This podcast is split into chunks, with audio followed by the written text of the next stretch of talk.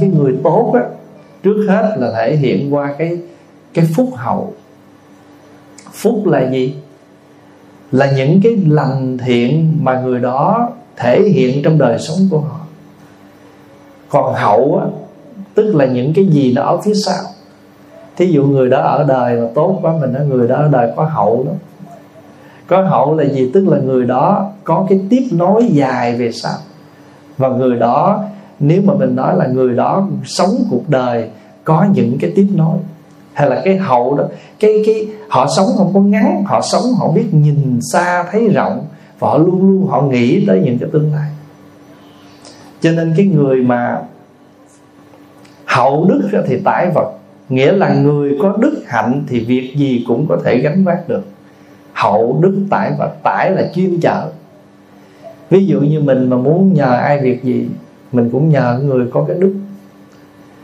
Cho nên ví dụ như mình gả con, hay là mình cưới vợ cho con, thì mình hay nhờ những người nào mà thứ nhất là hai vợ chồng đó sống hạnh phúc, và hai là mình biết họ có đạo đức gì đó, mình nhờ họ đứng ra đi nói vợ giùm con mình, để đại diện cho gia đình đó.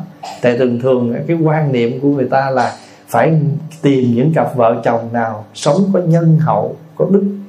Cho nên cái người tốt thể hiện qua một đức tánh đầu tiên, đó là phúc hậu. Cho nên người xưa thường hay nói phúc đức tải vật. Người có đức thì có thể chuyên chở, có thể gánh vác được những công việc gì. Cho nên có những ông vua đó, ông không có truyền theo cách ngày xưa là mình mà mất đi thì vua sẽ truyền lại cho một người thái tử kế, gọi là con trai lớn. Nhưng mà có những ông vua, ông không đi theo cái công thức đó, ông đi tìm những người đạo đức ông trao. Cho nên cái câu đó thường người ta gọi là gì? Truyền hiền không truyền tử. Tức là mình truyền cái ngôi báo lại cho một người hiền đức, chứ không phải đi theo thứ lớp truyền cho con của mình. Có nhiều khi ông thấy con của mình, đứa con trai lớn, nó có thể nó không tốt, nhưng mà đứa con thứ tư nó tốt, có thể ông truyền cho đứa thứ tư đó. Và dĩ nhiên ông sẽ làm một cái sự gọi là xáo trộn. Lẽ ra là phải truyền xuống cho cái đứa con đầu tiên, đại thái tử, chứ tại sao lại là người thái tử thứ tư? Thì lúc đó cái lý của ông là gì? Cái lý là truyền hiền không truyền tử. Cho nên nhiều khi có những bậc trong chùa cũng vậy. Có nhiều khi người ta thấy người đệ tử ruột xuất gia của mình nó không có khả năng, nhưng mà trong khi đó một người đệ tử y chỉ với mình, nhưng mà người đệ tử y chỉ đó có khả năng, có đức độ, có hạnh tu, thì vị thầy đó truyền lại cái vị trí trụ trì đó cho cái người đệ tử y chỉ, mà không truyền cho cái người đệ tử gọi là ruột xuất gia với mình. Thì người tu là tự động không ganh tị cái chuyện đó. Dĩ nhiên là người phạm thì sao người ta không có khởi những cái tâm ý không vui, phải không? Nhưng mà cuối cùng phải quán chiếu trở lại. Thầy mình có cái nhìn xa thấy rộng, có thể thấy mình chưa đủ khả năng mà người khác có khả năng, thì mình phải y giáo phụng hành. Tức là mình y theo cái lời dạy dỗ của thầy, cái sự nhắc nhở của thầy, cái sự chỉ định của thầy, mà chúng ta phụng hành theo đó. Còn nếu mình làm ngược thì là y giáo lộng hành. Và thường thường trong chùa hay dùng từ là y giáo phụng hành, tức là y như cái lời dạy mà hành xử đó. Thì cái người mà có cái người tốt thể hiện đầu tiên là phúc hậu. Thứ hai gọi là lương thiện. Lương thiện là gì? Theo chữ lương á, nghĩa là tốt, là lành. Ví dụ như mình gặp một cái người đó, mình nói là lương nhân. Một cái cơ duyên giữa hai người đó quen biết nhau rất là lành, gọi là lương duyên. Cho nên người MC đám cưới là hay dùng cái từ lương duyên. Tức là anh này chị này gặp nhau là một lương duyên kết nối. Ngày hôm nay chúng ta gặp nhau như thế này đó cũng là một lương duyên. Nhưng mà Phật giáo thì dùng cái từ là thiện duyên hơn là ác duyên. Tất cả chúng ta đều là có duyên hết á. nhưng mà có điều là thiện hay là không thiện thôi. Chứ người xưa cũng hay dùng cái từ, cái câu hay nói phu thê vợ chồng là duyên, ác duyên hay là thiện duyên, vô duyên thì không thể gặp. Nếu mà không có duyên đâu có gặp, đâu có sống chung. Nhưng mà đã sống chung là có duyên, mà bây giờ xác định là hai người này duyên gì thôi, duyên xấu hay là duyên tốt, hay là duyên lành hay là duyên không lành. Thì duyên lành thì hạnh phúc với nhau, duyên không lành thì làm khổ nhau hoài, năm này qua tháng kia mà bỏ không có được. Thì thành thử ra móc một chữ gì đâu nữa để cho cái duyên này dính thêm chữ nợ và duyên nợ. Thành thử ra có nhiều khi duyên của mình xong rồi mình chưa biết nợ hay là không nợ, phải không? Sống chung rồi biết nợ cỡ nào. Nhưng mà nhất định đều có nợ hết, không có nợ đâu gặp nhau. Không có duyên có nợ nhau hết. Người nợ ít nợ nhiều thôi. Cho cái điều thứ hai là cái người tốt là lương thiện, ban ngày không làm chuyện xấu, ban đêm không sợ ma gõ cửa. Đó là cái câu nói của người xưa. Và thậm chí người ta nói là sao? Tôi sống không vào nha môn, chết không vào địa ngục. Tức là cái người đó họ xác định đời sống của họ, họ không dám nói họ tu hành, họ không dám nói kiếp trước kiếp sau, nhưng mà ngay trong đời này họ đã cố gắng họ sống một đời lành thiện. Còn cái chuyện mà sống lành mà gặp những cái điều không tốt, cái đó là nhân quả tính sao. Còn ở trước mắt là người mà sống, nghĩa là luôn luôn sống bằng cái lương thiện, thì họ không có sợ gì hết. Cho nên thường người ta nói vàng thật không sợ lửa là vậy. Tại sao? Tại vì họ luôn luôn sống bằng cái phẩm chất lương thiện của họ. Mà cái người lương thiện là mình thấy rõ từng cái cử chỉ trong cuộc sống hàng ngày của họ. Họ không tuyên bố, nhưng mà cái đó là cái chủng tử. Cái đó là cái chủng tử từ nhỏ. Từ khi họ sinh ra họ có cái chủng tử đó. Hoặc là đôi khi hoàn cảnh xung quanh cũng có thể trợ duyên cho họ sống cuộc đời lương thiện. Cho nên cái hoàn cảnh cũng quan trọng lắm. Mà chúng ta không thể đánh giá thấp cái hoàn cảnh. Ví dụ như mình nói thôi không sao đâu, ở đâu cũng được. Nhưng mà thật sự ra đó, nếu đạo lực, cái lực của mình chưa đủ, cái hoàn cảnh ảnh hưởng mình dữ lắm, chứ không phải giỡn đâu. Vì vậy cho nên tại sao người xuất gia hay là chúng ta muốn tu tập để cho nó có cái kết quả tốt, thì một số vấn đề chúng ta cần phải cắt bớt. Ví dụ như người xuất gia là phải ở những cái nơi chùa chiền, để làm chi? Dù chùa có ồn cỡ nào, nhưng mà một lúc nào đó rồi mọi người phải đi về hết, trả lại cho chùa một không khí yên tĩnh.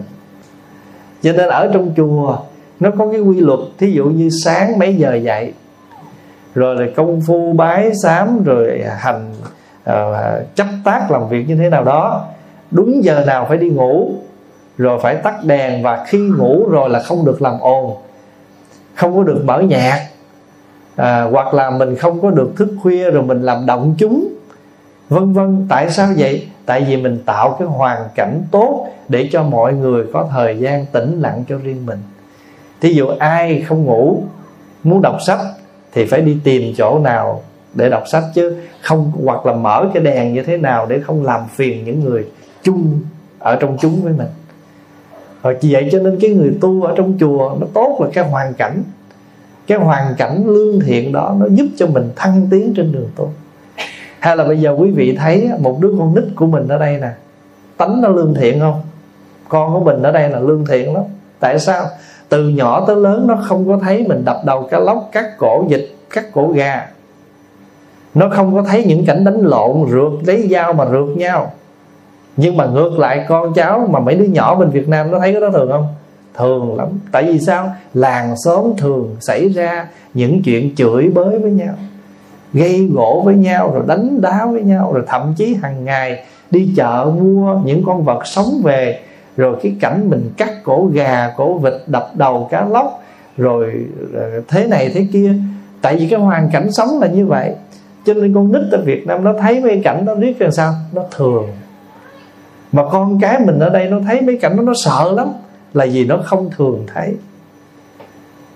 Pháp Hòa ví dụ như vậy, đại chúng có thấy được hai cái cảnh. Ở đây là nhiều khi một năm 12 tháng nếu mà có gây lộn là trong nhà mình thôi, chứ mình không thấy hai nhà hàng xóm mở cửa đấu khẩu với nhau, không thấy. Nhưng mà cái cảnh đó ở Việt Nam là sở thường. Thậm chí ở đây đi chợ, vô trong chợ mua, thích món gì giá cả ta để sẵn, thích thì mua, không thích thì để lại. Hoặc là mua xong đổi ý, đi lợi cái người trả đó, customer đó, trả lại, không có gì trở ngại. Nhưng mà nếu mà ở Việt Nam là phải lựa rồi phải trả giá. Trả giá một hồi kỳ kèo mắc mỏ xong không mua bỏ lại gì, bị chối. Nữa là cái hoàn cảnh. Không, mình nói như vậy không có phải là họ xấu, nhưng mà cái hoàn cảnh, cái môi trường sống là như vậy. Và ở đây mình đem đồ tới mình trả, người ta vui vẻ, người ta nhận như thường. Thậm chí ở Costco mình mua xong rồi mình không có cái bill, mình return nó vẫn lấy lại như thường. Nhưng mà cái cách của mình là khác. Bill đâu? Rồi thậm chí mình còn móc ra mình coi, rồi hư hao mình còn thế này. Mỹ Tây không có, anh trả tôi nhận. Vì sao? Vì họ làm công cho cái công ty đó, không phải chuyện của họ. Họ phải làm một cái người good service để giữ khách. Và họ luôn luôn họ thấy rằng sự duy trì cái cơ quan làm ăn, cái business này quan trọng hơn là đi kèo nài với một người khách. Tại vì sao? Vì người ta biết lấy cái lớn bỏ cái nhỏ. Còn mình đó, là một cái chút cũng không bỏ, phải không? Thành thử nó thành ra chuyện lớn. Quý vị thấy được qua nói vậy đó. Chợ đây á, ví dụ như nhà hàng, những công ty, những shopping, mình đem đồ tới mình trả là họ nhận thôi. Còn cái chuyện mà mình như thế nào tính sao? Nhưng mà họ chỉ là cái người làm cho công ty đó phải đối xử tốt với khách hàng. Thành ra cái môi trường nó cũng làm cho con người dễ sống bằng cái lương thiện. Con nít ở đây nó không biết chữ lộn, nó không có biết mấy cái câu mắc mỏ, nó không có biết là tại vì cái hoàn cảnh rất là lành thiện. Và chỉ trừ một hai trường hợp là nó đi vô trường, nó gặp những đứa bạn ăn hiếp nó. Lâu lâu có những đứa bạn trong trường hung dữ ăn hiếp nó thôi. Chứ còn cái cảnh mà la hét, rồi thậm chí ở đây mình cũng có nghe con người giành giật xe cộ, bóp còi ỉ o, rồi chửi bới nhau do cái vấn đề xe cộ, rất ít những trường hợp như vậy. Cho cái hoàn cảnh đó cũng tạo cho nó một đời sống lành thiện. Đi học về nó chỉ biết ở trong nhà, bất quá là nó chơi game, nó ăn cơm trong gia đình. Rồi có những đứa im lặng đi về phòng, nó cũng có giao tiếp với người bên ngoài bao nhiêu, trừ những đứa có bạn bè để đi chơi. Mà quý vị đi thấy trên đường phố im lặng, lâu lâu bóp còi là vì có những người lái ẩu. Còn bên khi một cái hoàn cảnh nó quá đông mà ai cũng muốn đi giành trước thì phải bóp còi, rồi phải lách lấn, phải chen, phải lấn. Phải không lấn sao chen, không chen lấy gì lấn. Thành thứ là phải chen, phải lấn. Đấy không? Cái hoàn cảnh. Thì người tu của ta cũng vậy. Thí dụ bây giờ một cái người tu ở Việt Nam mà lái xe ra đường đôi lúc cũng phải như thế thì mới đi được. Tại cái hoàn cảnh nó vậy mà. Nếu mà không thì làm sao đi?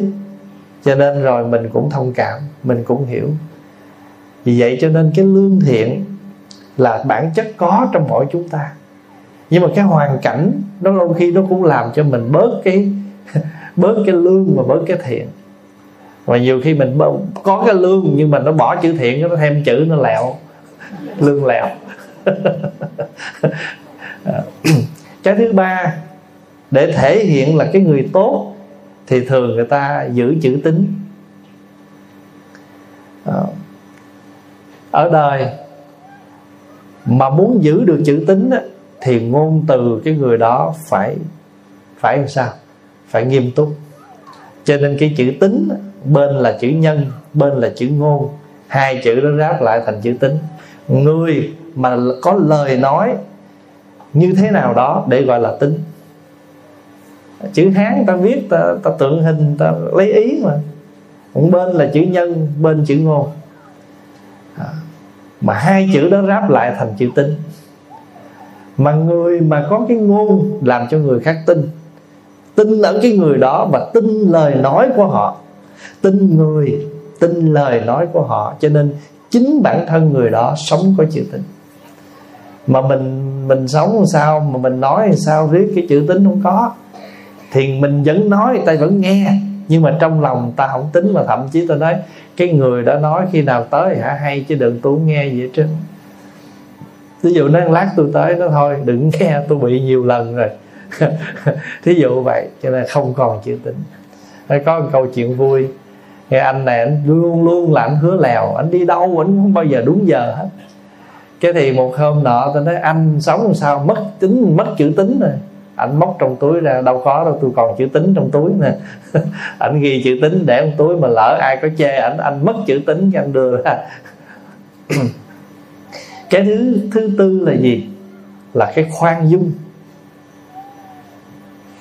Khoan hồng rộng lượng, dung ôm bao tất cả mọi người, lòng khoan dung.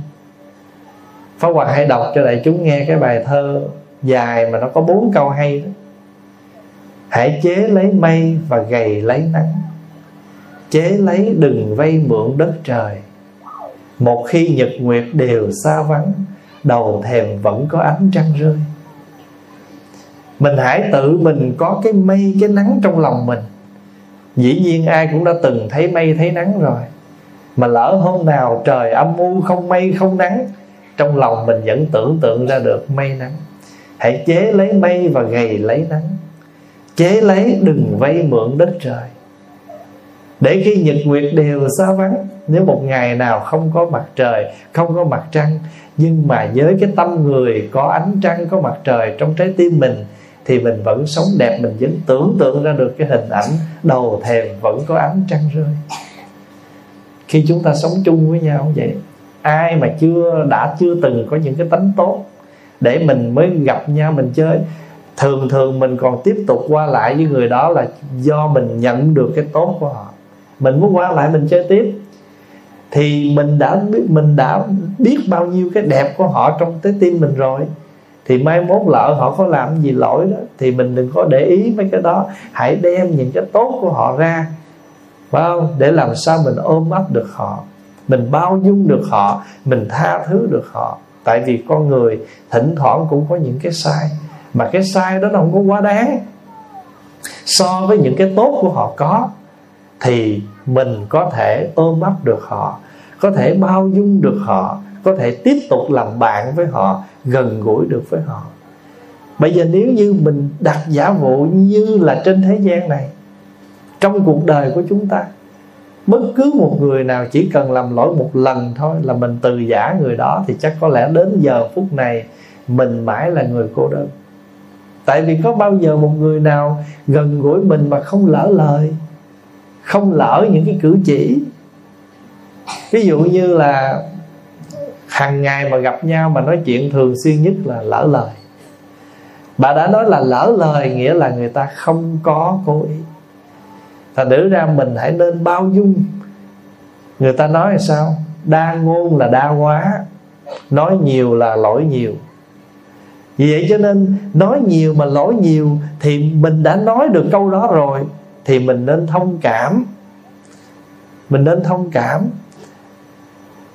Và đối với cái người mà mình muốn sống mà cho giảm cái lỗi khi nói đó, thì người đó phải có định tĩnh, có chánh niệm. Người mà có định á, thì người ta không có nói nhiều, người ta nói ít, nói vừa đủ, và lời nói nào nó cũng chuyên chở được cái chắc rắn ở trong đó. Còn cái người vui vẻ nói rất là nhiều, huyên thuyên đủ chuyện, nói cho mọi người vui, nhưng mà cái tâm họ không có suy nghĩ vậy, cứ nói thì thế nào cũng dấp.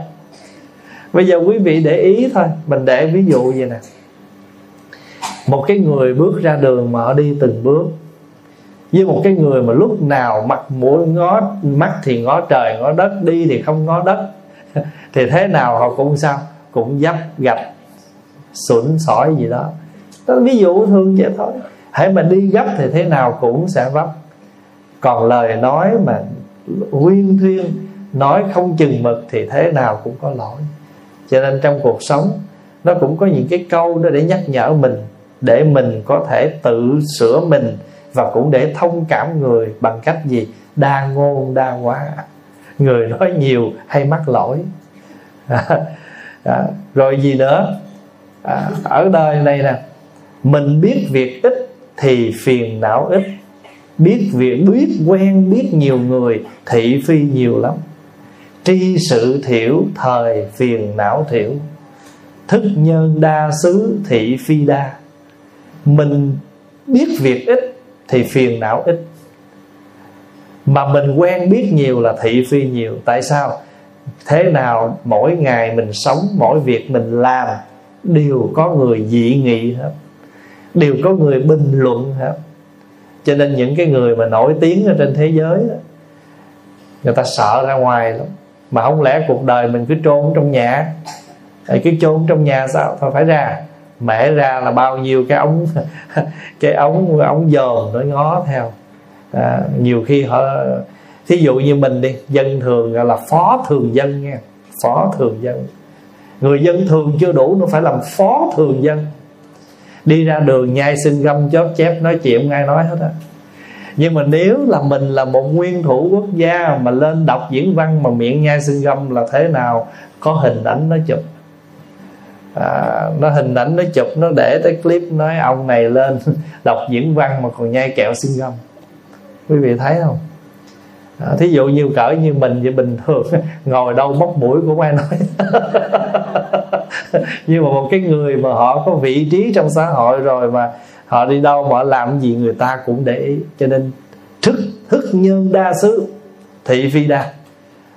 Mình mà quen biết nhiều, mà một là mình quen nhiều người, hai là nhiều người biết mình. Có thể mình không quen ai, nhưng mà nhiều người ta biết mình, cái đó cũng mệt lắm.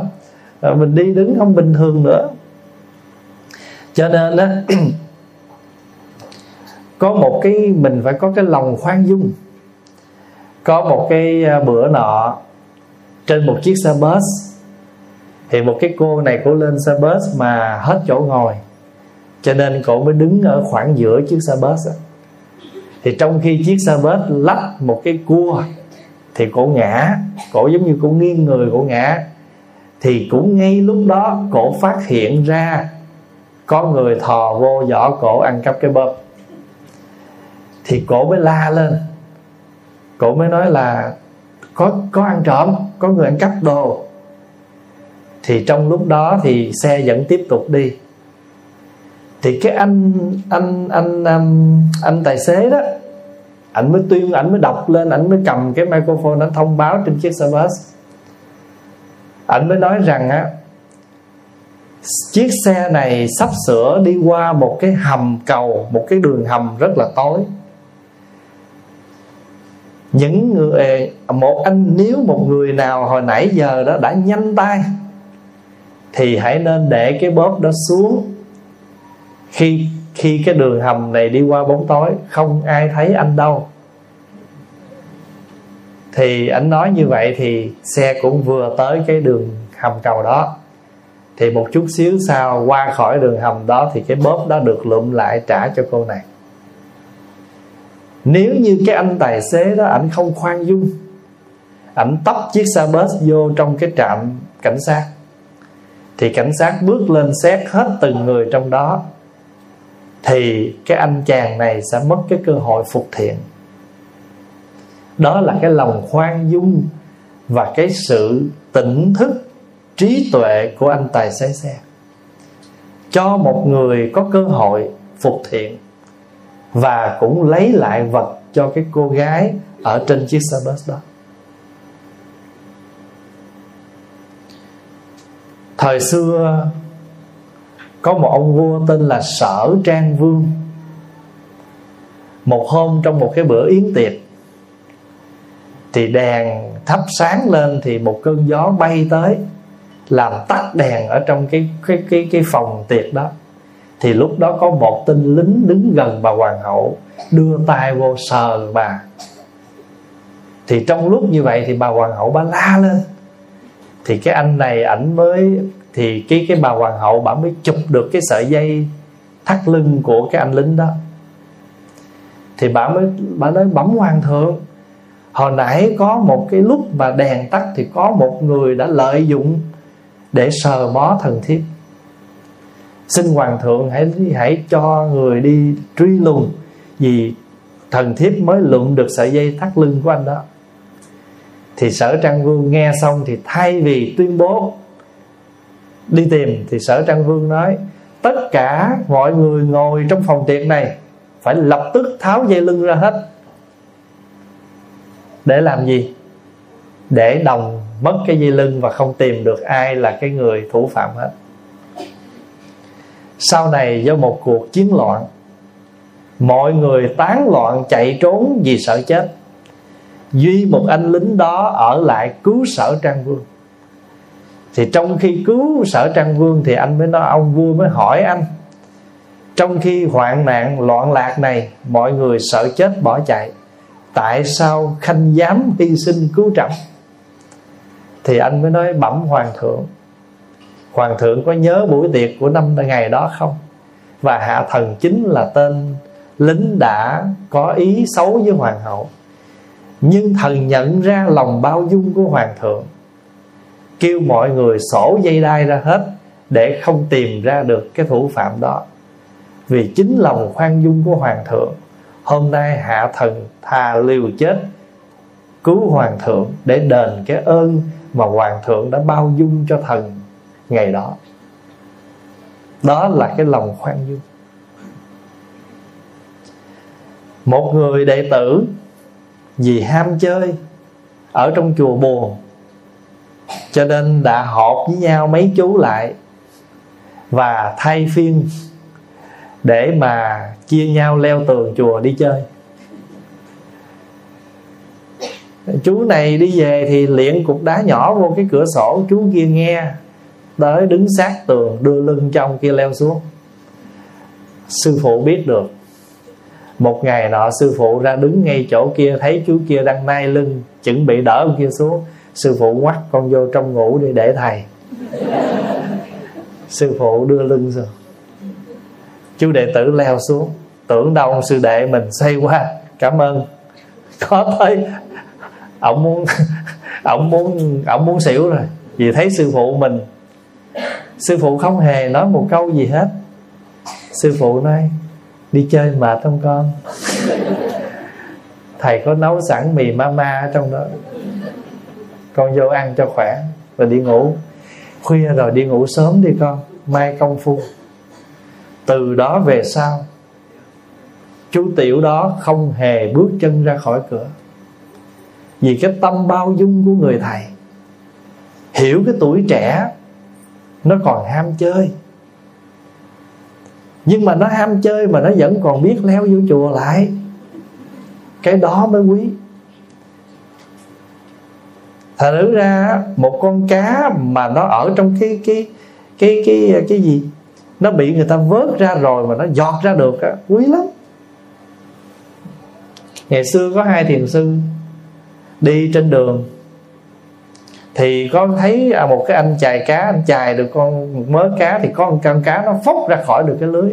Thì vị thiền sư ngồi trên xe vỗ tay khen. Thì cái ông khác ông nói mắc cái gì khen, nó không bị vô cái lưới đó nó mới hay chứ, nó vô rồi mà dắt gì khen. Thì ông sư huynh mới nói sư đệ chưa hiểu ý tôi, nói vậy thôi. Đi đến một đoạn đường khác, ông sư đệ này bắt đầu quán chiếu xong mới nói em cảm ơn sư huynh khai thị. Người khai thị cái gì? Nếu mình sống mà mình chưa bị nhiễm ô thì cái đó quá tốt rồi phải không? Nhưng mà lỡ rồi mà vô cái chồng đó rồi mà biết phóc ra lại được, cái điều đó quý lắm. Con người cũng thế. Ở đời có hai dạng người, một là không lỗi, hai là có lỗi mà biết hối cải. Thì cái người không lỗi có gì đâu nói, cái người có lỗi mà biết hối cải đó, người đó quý. Cho nên người Việt mình thường á, đe đánh kẻ gì đó, đánh kẻ đi chứ đâu có đánh kẻ lại. Người biết trở về mà tại sao mình không cho? Có một thiền sư đang ngồi thiền, thì ăn trộm tối nó đâu có biết gì đâu, nó cứ lẻn vô phòng ông, nó lục. Nó lục mà nó sột sạc, ông ngồi thiền cũng được. Cái ông lên tiếng luôn. Ông nói trong tủ nó còn cái mền mới, người ta mới cúng chưa có xài, anh có cần rồi lấy đi. Trời ơi, nó nghe xong 3 giờ 4 cẳng nó gom cái mền nó chạy không kịp. Thiền sư mới nói tội nghiệp anh này, một ánh trăng đẹp mà anh không thấy, anh chỉ thấy có cái mền. Nhưng mà cuộc đời người ta bần cùng sanh đạo tặc, mình có cái lòng khoan dung thì vẫn hơn. Trong một ngôi chùa có hàng trăm đệ tử, duy nhất có một chú đệ tử hư, chuyên môn ăn cắp đồ chùa đi bán.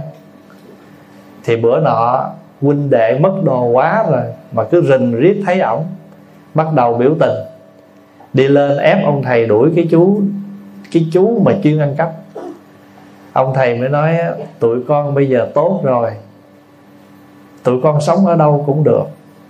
Cái đứa này mà nó còn vậy là bỏ ra ngoài thiên hạ còn chết lớn với nó nữa. Thôi tụi con đi, để thầy giữ nó. Chú đệ tử nghe được câu chuyện thầy mình khoan dung với mình như vậy, từ đó về sau không còn ăn cắp nữa. Cho nên thưa đại chúng, nếu mình không có mở cái lòng bao dung thì làm sao mình mới có thể độ người được. Chữ độ là gì? Độ đây không có nghĩa là mình biến phép, mình làm cho người đó tốt, nhưng mà mình nắm tay họ, mình dắt dẫn họ từ một cái bờ khổ đau sang một cái bờ hạnh phúc do tự họ. Nhưng mình là cái người có công dẫn họ. Cho nên chữ độ là vậy đó. Độ là từ bờ bên này sang bên kia, vậy thôi. Cái thứ năm, một cái người tốt là có lòng khiêm tốn. Có một cái ông đó, ông ở chung một làng, thì đi lên thành phố học xong rồi bắt đầu về muốn khoe cái tài của mình. Cho nên đi về trong làng bắt đầu là gì đó mục hạ vô nhân, dưới mắt không có người. Cho nên là ảnh đi nghinh ngang trong làng xóm, thì ảnh muốn biết bây giờ ảnh đang đi tìm người để ảnh thử tài ảnh. Sao đi hoài không thấy ai hết.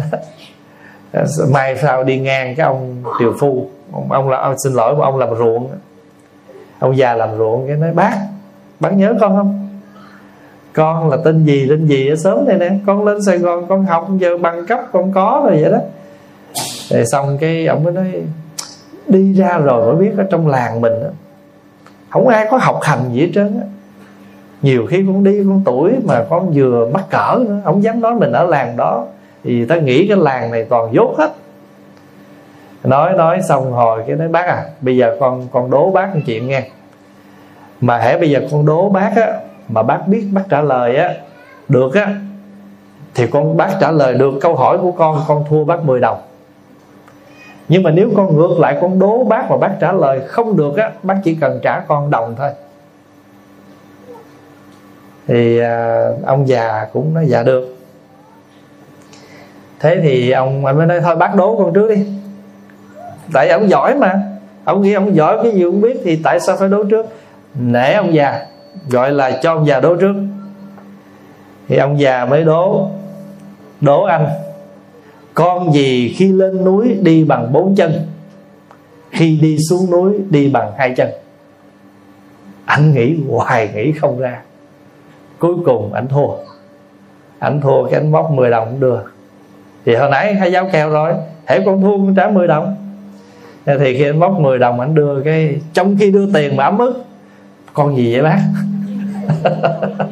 Đưa 10 đồng mà ấm ức, con gì vậy bác? Thì vậy thôi, cái ông già ông lấy 10 đồng. Nhưng mà ông cũng chuẩn bị sẵn 9 đồng rồi ông đưa lại. Ông nói tôi nói thiệt với anh, tôi cũng không biết. Nhưng mà quý vị biết là hồi nãy anh thua, anh đưa tôi 10 đồng. Bây giờ anh hỏi ngược lại tôi, cái đó là con gì? Tôi thành thật, tôi nói rằng tôi không biết, là tôi thua anh đồng, đúng giao kèo. Anh đưa tôi 10, tôi trả là anh 9, tôi giữ đồng, anh thua tôi thôi. Vì vậy cho nên người xưa mới có câu á, khiêm tốn bao nhiêu còn chưa đủ, tự cao một chút cũng là thừa. Mình khiêm tốn bao nhiêu chưa chắc đã đủ, nhưng mà một lần khiêm tốn, xin lỗi, một lần mà mình tự cao thấy nó quá dư thừa, mà thậm chí người ta còn nói hoài, nói không hết chuyện. Cho nên vì vậy mà tại sao á, trong chùa đó, các thầy, các sư cô mỗi khi đắp y rồi là hai tay phải để trước nè, khiêm cung. Lúc nào tay mình phải cung thủ. Cái y mà đắp vô rồi á, cái vạt bên này nè, để ở đây nè, thì cái cánh tay bên này phải để đáp vô. Mà đi lúc nào hễ người mà đắp y rồi là hai cái tay phải đi trước vậy, để bày tỏ sự khiêm cung của mình, gọi là lúc nào mình cũng cung thủ. Mình muốn đưa cái gì cho ai xa quá, theo lẽ phải đưa hai tay mà đưa không tới, thì đưa một tay, nhưng mà cái cánh tay trái nè phải đắp vô cánh tay phải một cái, để nói với người kia là con có lòng muốn đưa món này bằng hai tay, nhưng vì xa quá con đưa không tới, và con xin thể hiện bằng cách là con để một cánh tay nữa vào đây, bằng cách con đưa hai tay. Khiêm tốn. Tại sao trong Phật giáo mình phải chắp tay mình xá nhau? Khiêm tốn. Gặp nhau là phải giữ sự cung kính. Và đừng nói rằng thằng đó nhỏ xíu mà tại sao tôi lớn hơn nó tôi phải xá nó. Dạ thưa, mình không phải xá cái xác nó, mình xá cái ông Phật trong nó, mình xá cái tánh của nó. Và hơn nữa xá như vậy để chi? Để nó tự động nó chắp tay lại nó xá mình, là mình dạy cho nó, vừa xá nó nhưng mà đồng thời cũng hướng dẫn cho đứa nhỏ nó biết khiêm cung. Ông thầy đó, ông nhỏ hơn tôi, mắc chi tôi xá ông? Mình không có xá cái xác đó, mình xá cái giới pháp mà ông đang thọ nhận của Phật, mình xá cái y mà ông đang đắp, mà sâu sắc hơn nữa xá Phật tánh của ông thầy đó. Và khi mình xá như vậy thì ông thầy đó tự biết tam quý, một bậc trưởng thượng mà xá mình thì tâm mình còn phải cung kính hơn thế nữa. Cho nên xá ông thầy là dạy ông thầy tu. Ví dụ như mình gọi thưa thầy, thí dụ vậy đó, nói tại sao tôi phải gọi? Tại sao không được? Ổng là ông thầy thì mình kêu ông thầy. Mình đi bác sĩ mình đang gặp, dạ chào bác sĩ. Vô văn phòng luật sư, chào luật sư. Vô nha sĩ, chào nha sĩ. Tại sao giờ cái ông đó ông cạo đầu, ông mặc đồ tu, mình kêu ông thầy không được? Thì mình lại nói là tuổi tác mình lớn hơn. Xin lỗi, ca sĩ mà gặp chào anh ca sĩ. Nghĩa là mình gọi đúng cái vai trò của họ là ai. Thì mình ông thầy chùa, ông đã trong chùa ông tu. Mà thường thường á, thầy ở trong chùa nhưng mà kêu thầy chùa nghe nó kỳ. Thầy ở trong chùa nghĩa là thầy chùa, nhưng mà thường nghe chữ thầy chùa thấy nó có gì nó đau đau. Hình như người ta đang soi mói gì đó. Nhưng mà mình gọi vị thầy đó, nó có nhiều cái hay lắm. Một, gọi đúng cái vị trí của ông. Ông là ông thầy, tôi gọi ông là ông thầy. Vì sao? Vì trên thế gian này tôi gặp ca sĩ, tôi gọi ca sĩ, tôi gặp luật sư, tôi gọi luật sư. Tất cả những chức vụ trên thế gian này mình vô đâu mình gọi đúng vậy, thì ông đó ông thầy, kêu ông thầy. Thứ hai, mình xá ổng, mình thậm chí mình xưng con. Để chi? Để cho ông tu. Chúng tôi gọi ông bằng thầy, xưng như vậy thì ông tự biết cái vị trí của ông là như vậy, cho mình đưa vị đó vô cái khuôn, chứ không có sao hết á. Mà thật sự mình càng như vậy, mình càng làm cho cái người đó tu phải giỏi. Tu phải giỏi. Cho nên trong Phật giáo mình tập xá nhau nè. Rồi thậm chí gì nữa, phải mọp xác người mình xuống, đảnh lễ Phật, Để chi? Để bày tỏ, buông xả cái ngã mạn của mình. Khiêm cung đó.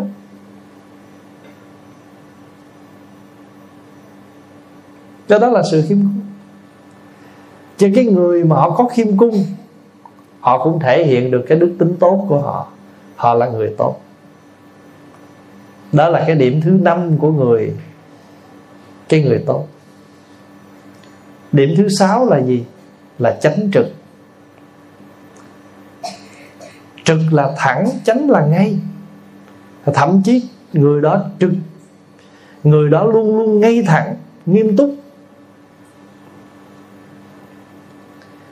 Có một ông quan á, ông nổi tiếng là không có tham. Vì ông không tham cho nên mọi người rất quý ông. Một hôm nọ có một anh trong cái làng đó quý ông lắm. Thì gia đình ảnh có một cái viên ngọc, ảnh mới đem lên dâng cho ông quan. Ông nói: dạ thưa quan,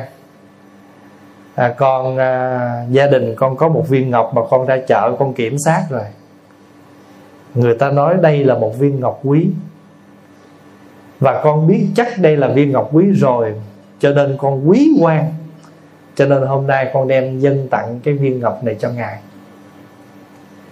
Ông quan từ chối, không có lấy. Ông quan nói á, ông cho viên ngọc này là quý, tôi cho sự không tham của tôi là quý. Nếu hôm nay tôi nhận viên ngọc của anh thì anh mất một của quý, tôi nhận viên ngọc này thì tôi cũng mất một của quý, mà của quý của tôi là không tham. Nếu nhận, cả hai chúng ta đều mất hai của quý. Anh mất viên ngọc quý, tôi mất lòng không tham là quý. Chi bằng anh giữ lại đi, để hai chúng ta giữ được của quý. Chúng ta cũng thế. Bây giờ mình tập. Ví dụ như là trong cuộc sống của mình, cái gì mình không cần mà người khác cần, mình nhường. Có đôi khi mình không có cần, nhưng mà cái thói quen của mình là free là lấy, mua mới tính sao. Để cái gì mà miễn phí là mình phải lấy. Mà thậm chí là miễn phí là hốt, chứ không có lấy nữa, hốt. Còn hễ cái gì mà trả tiền là gì? Lửa. Đi chợ mà người ta bán bắp mà một đồng một trái là mở hết ra. Mở hết ra để make sure là trái bắp này hột từ trên xuống dưới, hột cho đều, hột lép lỏng. Thí dụ vậy đó. Đâu có xa đâu. Đó là chuyện bình thường của con người mà. Nhưng mà chúng ta sống ý thức chánh niệm, ý thức bản thân mình, tâm tánh và cái tật của mình. Thưa đại chúng, là cái bệnh chữa được mà cái tật khó chữa lắm. Thí dụ như cảm ho rồi là bệnh. Còn tay chân mà què quặp thì gọi là tật. Thì trong con người chúng ta cũng vậy. Chúng ta có những cái tật mà nếu chúng ta không chữa thì cái tật nó càng ngày càng lớn, càng nặng. Và thậm chí người ta rất khổ với cái tật đó của mình. Thí dụ mình nói cái tật của tôi là nóng, cho nên bào chữa lại, nhưng mà tôi tốt. Thì mình tốt người ta biết rồi, nhưng mà sao mình không tương đồng cái lòng tốt với cái lời nói tốt, để cho nó trọn vẹn là lương thiện, là người tốt. Bụng thì tốt, mà mình nói ra cái lời không tốt thì người ta nói mình là gì? Khẩu sao? Khẩu xà tâm Phật. Nghe kỳ quá. Nhưng mà rồi có nhiều khi mà ngược lại nữa thì có nhiều người là khẩu thì Phật mà tâm thì xà. Này còn nguy hiểm nữa. Rồi có bạn thứ ba là khẩu xà, tâm xà. Cái này còn dữ dội nữa. Cho nên Phật nói có 3 thứ rắn. Có rắn có độc, có rắn không độc, vân vân. Cho nên chính trực đó, là cái người mình tập, mình sống cái gì mình không cần mà người mình biết người khác cần nhường. Và thậm chí mình có lấy mà mình biết người khác cần cho.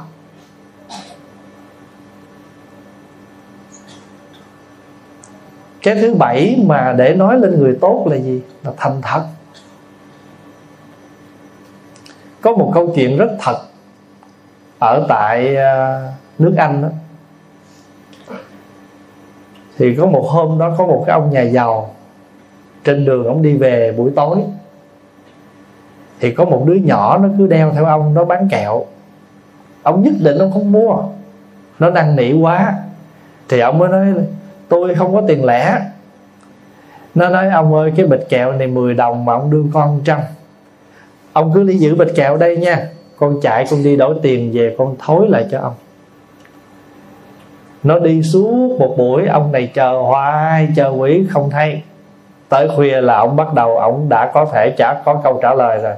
Ông nói ông bị gạt, cho nên thôi ông coi như là chấp nhận mất 100. Ngày hôm sau, có một đứa nhỏ khác chạy tới cửa tiệm của ông, xin vô văn phòng gặp ông. Ông nhìn đứa nhỏ, ông ngạc nhiên hỏi con là ai. Nói dạ anh của con là người bán kẹo cho ông tối hôm qua. Vì khuya anh con đi đổi tiền, lo gấp gáp đổi tiền và xe đụng anh của con. Nhưng khi anh con nằm bệnh viện, anh con vẫn dặn con đem 90 đồng này tìm tới ông trả lại cho ông. Thì cái ông này, ông nghe như vậy ông cảm động. Ông mới kêu cái đứa em đó dẫn ông tới để thăm cái đứa anh đó.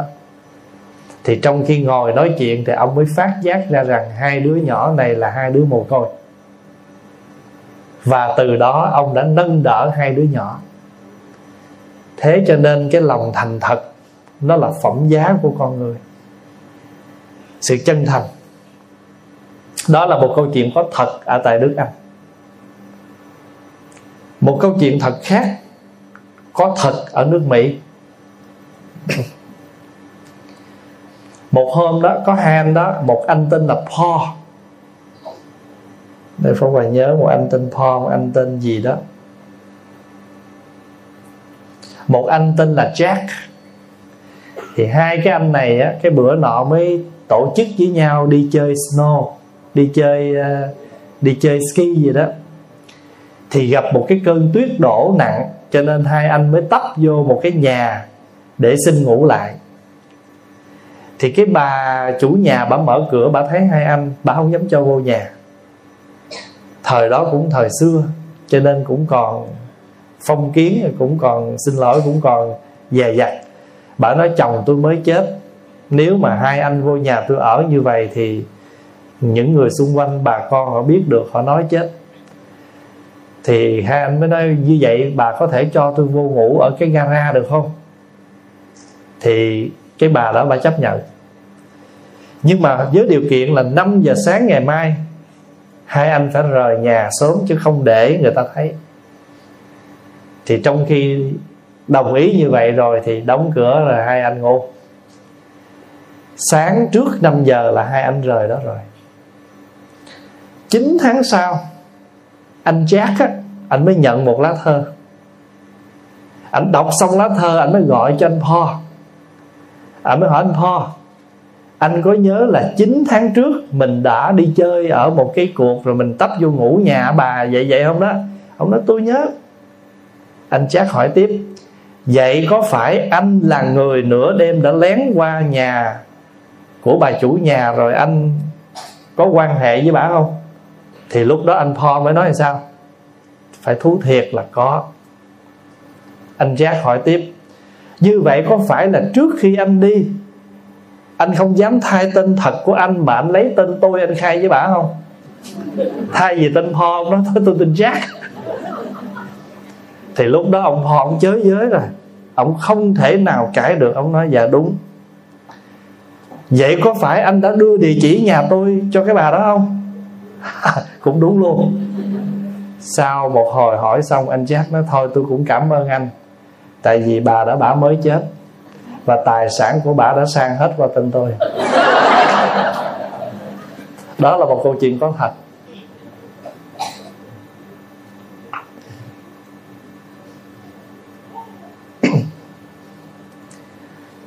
Có hai em học sinh, ông thầy muốn thử coi đứa nào thành thật.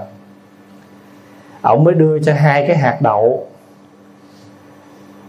Ông mới nói bây giờ các trò về trồng hai cái hạt đậu này, ai mà được nứt mộng mà lên cây trước thì đem tới đây sẽ có thưởng.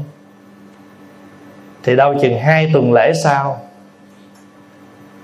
thời gian sau đó thì một em nó cầm cái cây tới, nó khoe với ông thầy, nó nói thầy, cái hạt đậu thầy đưa con nứt mầm rồi.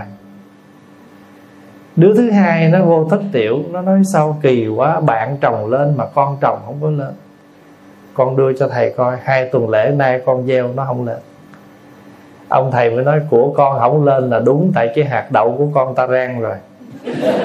Nghĩa là 2 hạt đậu đó bị rang hết rồi, mà cái thằng mà nó trồng lên là nó tráo. Thì ổng mới biết rằng cái thằng mà trồng lên này là nó dốc.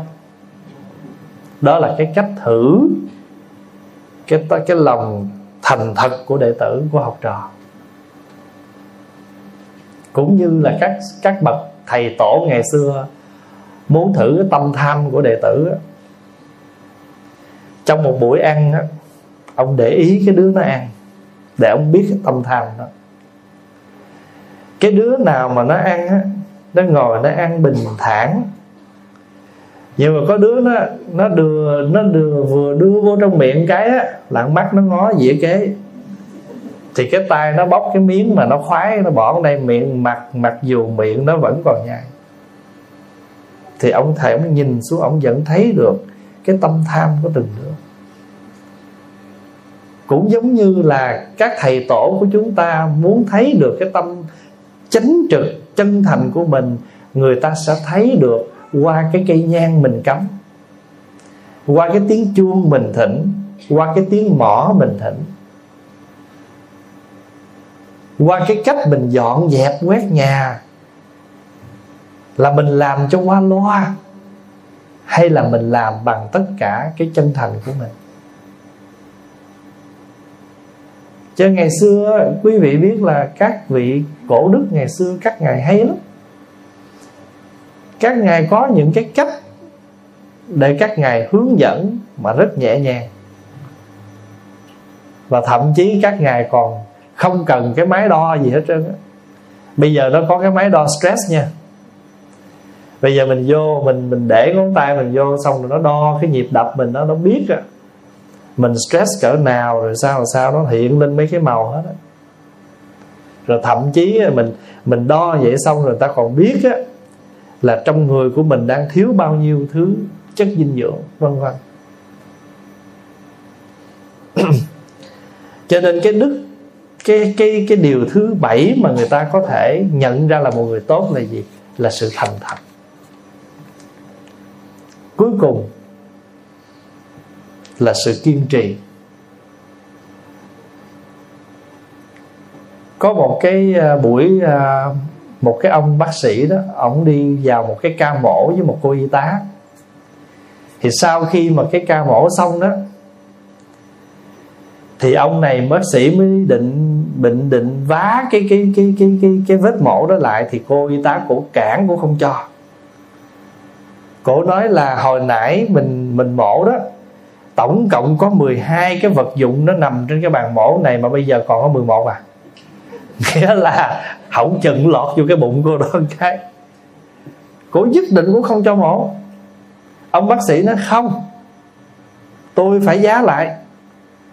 Cổ nói tôi bất chấp, bằng mọi cách bác sĩ không được vá. Hai bên giằng co một hồi. Ông này mới nói cô mà không nghe lời tôi sẽ cho cô nghỉ việc. Tôi chấp nhận nghỉ việc, nhưng hôm nay tôi phải chống cái chuyện này, vì rõ ràng tôi là cái người kiểm tra những vật dụng đem ra cho cái ca mổ này, 12 món mà bây giờ còn có 11, mà kiếm khắp nãy giờ không có, thì làm sao tôi chấp nhận cho ông giá cái vết thương này lại được. Mà tôi là y tá, tôi soạn cái này, tôi chống, tôi không có cho giá cái đó lại, giá cái vết thương lại. Dằn co một hồi thì cuối cùng bác sĩ mới móc ra cái kéo.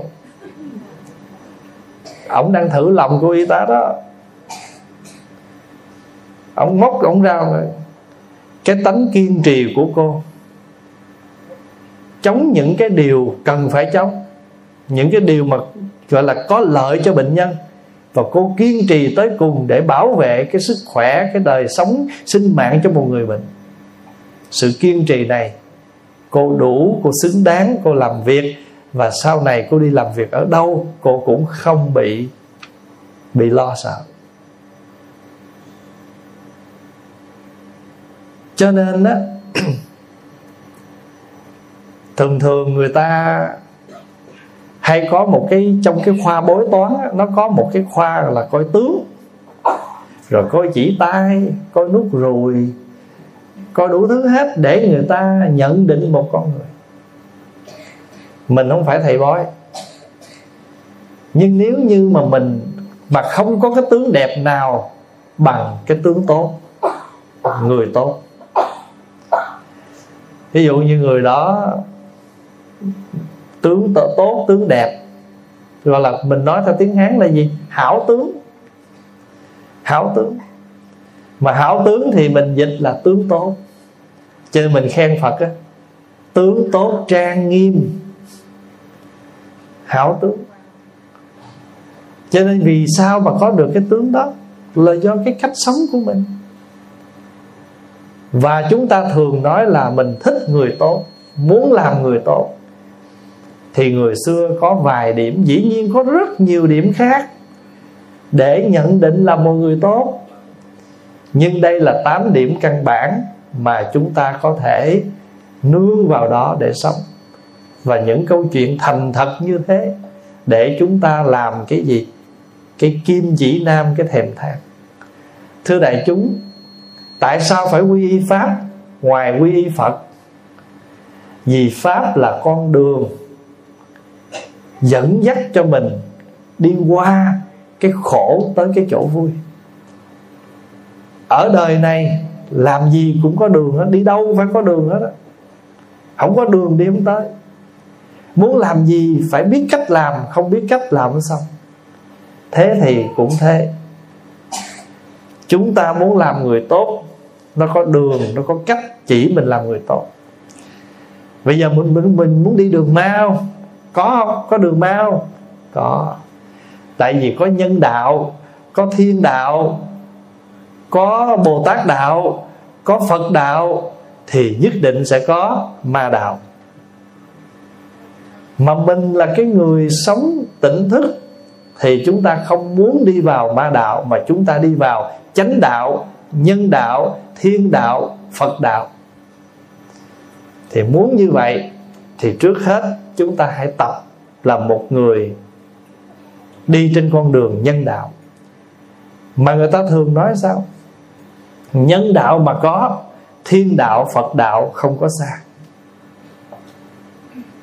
Vậy vì vậy cho nên trong năm thừa của đạo Phật, nhân thừa đứng đầu. Ngoài thiên thừa, thanh văn thừa, Bồ Tát thừa, Phật thừa, nhân thừa phải có. Mà nhân thừa không có thì không làm gì được hết. Cho nên bước đầu tu phải tam quy ngũ giới. Quy y Phật nương tựa người thầy, quy y Pháp tiếp nhận một con đường để đi, quy y Tăng nương tựa đoàn thể. Tổ chức chỉ có 3-4 buổi sinh hoạt ở đây mà cũng phải có một tăng, một đoàn thể. Một người đâu có làm được, phải 5-7 người mỗi việc. Cho quý vị thấy không có việc gì mà làm mà không có người phò trì. Ngay cả Đức Phật không có Ca Diếp A Nan làm sao Phật làm đạo. Di Đà không có Quan Âm Thế Chí, Phật Di Đà làm việc không xong. Phật Dược Sư làm việc không được nếu không có Nhật Quang biến chiếu, Nguyệt Quang biến chiếu. Cho nên chúng ta làm gì cũng phải có người phò trì, mà phò trì là tăng. Bây giờ mình nhìn trong thân thể ta, thân thể ta là một hợp thể như tăng, hòa hợp. Tim, gan, phèo, phổi hợp lại làm việc tốt, cho nên mình mới sống tốt, khỏe mạnh. Như vậy nhìn cơ thể mình cũng là một hợp thể tăng. 5 uẩn là tăng, phối hợp tinh cần. Đang không phải là đoàn thể bên ngoài không, mà chúng ta nhìn sâu hơn nữa thì thấy sắc thọ tưởng hành thức cũng làm việc rất tốt để cho mình có một cuộc sống tốt. Thì buổi sinh hoạt đầu tiên hôm nay, Pháp Hòa muốn chia sẻ với đại chúng một cái điều mà tất cả chúng ta ai cũng mong là mong được làm người tốt và mong được gặp người tốt. Thì đây là cái công thức để cho chúng ta làm người tốt. Mà quý vị cứ tưởng tượng mà thế gian này chỉ cần chúng ta sống được chút nào thôi thì chúng ta được 1% của người tốt, nó cũng đỡ đi. Đó, cho nên Phật nói người nào mà tu được 1 giới, 2 giới gọi là tiểu phần cư sĩ. Người nào tu được 3 giới là gì? Là bán phần cư sĩ. Người nào tu 4 giới là đa phần cư sĩ. Người nào tu trọn 5 giới gọi là toàn phần cư sĩ. Xin cảm ơn đại chúng đã theo dõi buổi nói chuyện.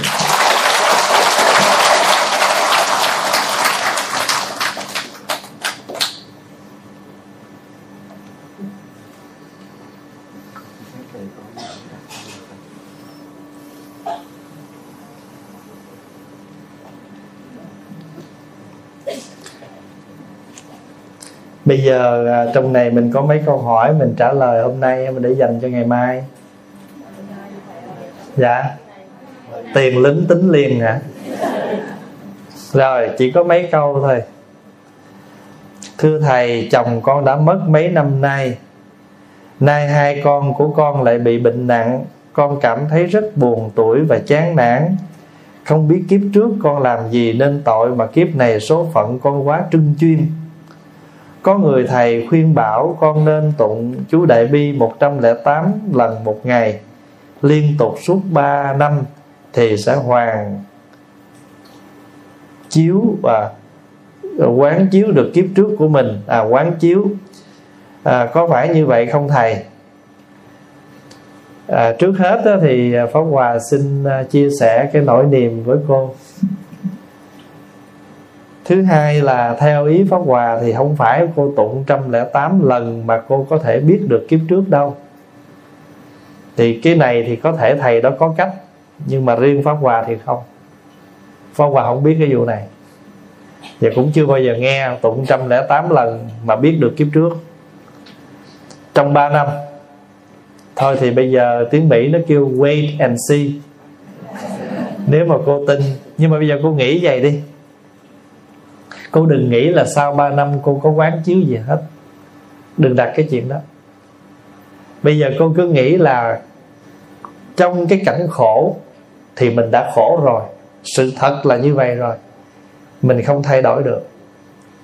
Bây giờ mình chỉ còn làm được một việc là, một là chấp nhận sự thật, hai là phát tâm tu tập để chuyển nghiệp.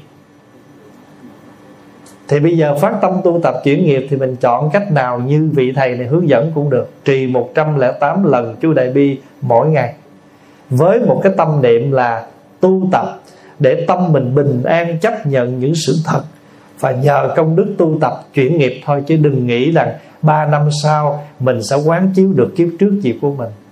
Mà lỡ nếu 3 năm mình làm không được thì mình lại mất niềm tin với thầy, và mình có thể nghĩ rằng đạo Phật là không có linh. Nhưng mà thật sự ra cô không trì chú Đại Bi cũng cuộc sống nó cũng bình thường là vậy đó. Tức là sự thật là vậy rồi, nhưng mà nhờ cô dùng cái thời gian cô trì tụng kinh, không nhất thiết là chú Đại Bi nữa, lại sám hối tụng bất cứ cái gì mà mình có thể được. Và trong thời gian cô tu tập đó, cái Phật Pháp sẽ làm cho tâm cô bình an vững chắc, và cô chấp nhận được những cái gì nó xảy đến, và cô không có khổ đau khi sự việc nó đến. Vì cuộc đời này vốn vĩ chúng ta đến đây, vốn dĩ chúng ta có mặt ở đây là có những cái nghiệp lực. Mình không có nghiệp mình đâu có ngồi đây. Và mỗi người mỗi nghiệp, mỗi người mỗi một cái hoàn cảnh khác nhau. Thì cái quan trọng là mình có đủ năng lực của tâm để mình vượt được những cái khó này. Còn cái vấn đề hành trì thì tùy theo khả năng của mình tốt, chứ không cần đặt cái vấn đề là 3 năm sau. Tại vì nếu mà mình đặt như vậy đó, có thể trong khi mình hành trì nó thiếu sự nhiếp tâm, vì mình cứ chờ đợi tới 3 năm. Còn bây giờ cứ thả tâm mình lỏng ra, chấp nhận sự thật và để dành thời gian chăm sóc con cái, và mình hành trì để chuyển nghiệp. Biết đâu chừng đời này con mình nó có mặt ở đây với mình. Ngoài cái chuyện chăm sóc con cái bằng hình thức là lo bệnh, lo ăn uống, chăm sóc đời sống đó, mà nếu mình có sự tu tập, mình chuyển luôn cái nghiệp lực của nó với mình, kiếp này kiếp sau thì cũng là cái tốt. Cho nên theo ý Pháp Hòa là cô cứ chọn một cái cách nào đó. Nếu mà cô không có thời gian trì tới 108 lần chú Đại Bi thì cô cứ trì theo cái khả năng của mình, thậm chí 21 lần cũng được. Hoặc là cô lễ Phật sám hối.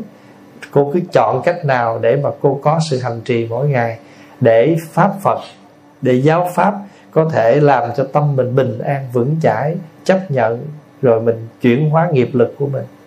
Bệnh nó có 3 loại.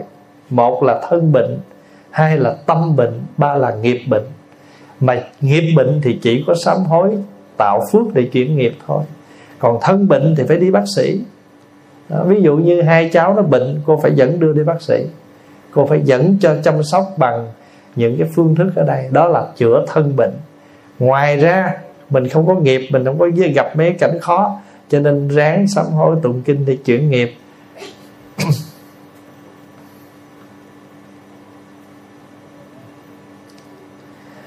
Trò không hiểu một câu trong 12 lời nguyện của Bồ Tát Quán Thế Âm là vọng nam nham cần lễ bái Quan Âm Như Lai già tỏa giải thoát nguyện. Thưa đại chúng, đây là một trong 12 lời nguyện của Đức Quan Âm. Tức là con xin kính lễ Đức Bồ Tát Quán Thế Âm. Chữ vọng là hướng về, nam nham tức là núi ở phía nam, bởi vì Đức Quan Âm ở nam gì? Nam Hải, theo cái tín ngưỡng của mình đó. Cho nên hướng vọng về phía nam, núi nam gọi là vọng nam nham. Chí thành lễ bái Đức Quan Âm có khả năng trừ hết những cái ngăn ngại để đưa chúng ta đến chỗ giải thoát. Cái câu nó nghĩa là vậy đó. Nam mô vọng nam nham, tức là hướng vọng về phía nam, chí thành lễ bái, cần lễ bái, chuyên cần siêng năng lễ bái Đức Quan Âm. Cái nguyện của Ngài là sẽ già tỏa giải thoát. Tức là chữ già là gì? Là những cái gì ngăn ngại sẽ giải được hết để mình đi tới chỗ giải thoát. Ví dụ như mình tụng Nam mô trú dạ tuần vô tổn hoại Quan Âm Như Lai gì? Quan Âm Như Lai gì? Năng trừ nguy hiểm nguyện, phải không? Trong cái câu nguyện mà 12 lời đó, thí dụ mình nguyện như vậy là nguyện Đức Quan Âm trú dạ tuần vô tổn hoại, tức là ngày đêm Ngài thường hay gia hộ cho mình, trừ đi hết những cái hiểm nguy. Đó là cái nguyện của Ngài. Cho mình cái câu mà vọng nam nham, tức là mình hướng về núi ở phía nam, tức là Nam Hải.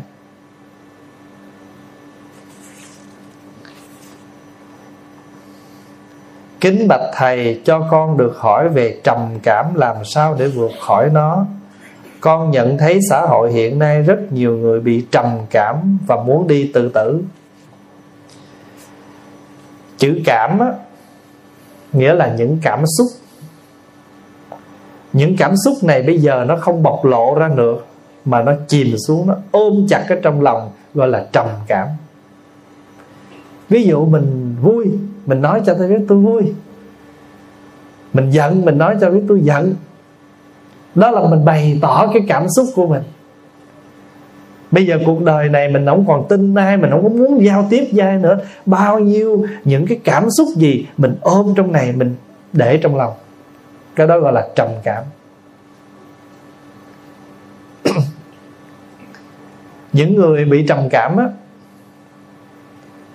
thì mình không có thể gấp gáp được. Tại vì họ đã bị một cái thời gian dài như vậy rồi mình mới phát giác.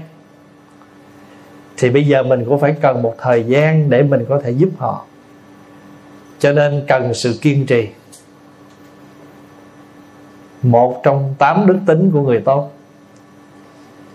Cần sự kiên trì, nhẫn nại và đầy đủ tình thương cho người đó.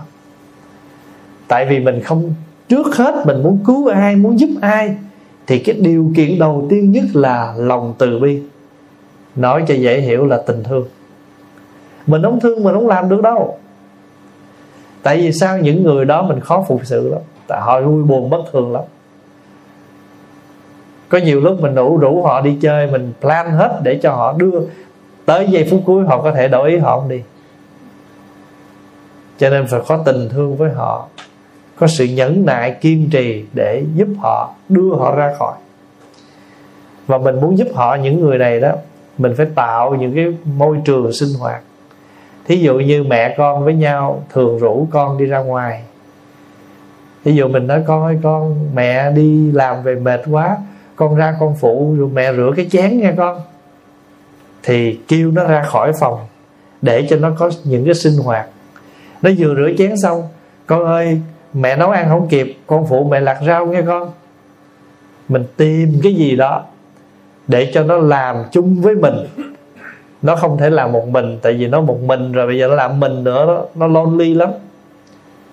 Làm chung với mình. Và chút chút thôi, mỗi ngày mình đem nó ra khỏi. Và có những đứa đó, nó bị như vậy xong rồi á, nó lên mạng, nó thấy nhiều người bị giống nó và người ta tự vận, nó bắt chước. Cho nên một trong những cái nguy hiểm mà bây giờ con người bị ảnh hưởng đó là vì cái gì nó cũng có trên mạng hết đó.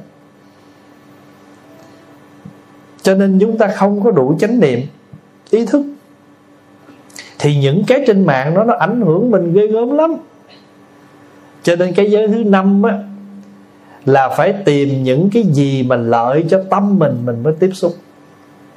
Còn ăn cái gì mà lợi cho thân mình mới ăn. Chứ đại chúng đừng hiểu lầm, giới thứ 5 là chỉ cấm uống rượu hút thuốc nha. Cái giới thứ 5 nói cho rõ là phải có chánh niệm trong việc tiêu thụ hàng ngày, cho cả hai phương diện thân và tâm. Nếu như mình ăn uống không chánh niệm hại thân, tiếp xúc những cái gì không chánh niệm hại tâm, như là game, như là những cái sách báo, như là những phim ảnh. Phim ảnh bây giờ rất là bạo động. Con nít mà coi phim bạo động riết nó ảnh hưởng vô cùng. Nó biết cung tay nó đánh người, nó biết lấy cây nó đập người là từ những phim ảnh bạo động. Và thậm chí những mưu mô mà giết người mà quý vị đọc trên báo chí đó, toàn là phim ảnh mà ra. Nhất là những phim mà xã hội đen đó. Giết người như thế nào, giấu chặt người ra như thế nào, bây giờ xã hội nó có hết. Giống như cách đây mấy năm đó, ở bên Canada có một câu chuyện là hai đứa học sinh bên Trung Quốc đó, nó giết người, nó chặt từng khúc, nó bỏ vô bưu điện, nó gửi đi. Dễ sợ không? Từ đâu? Từ những phim ảnh hết.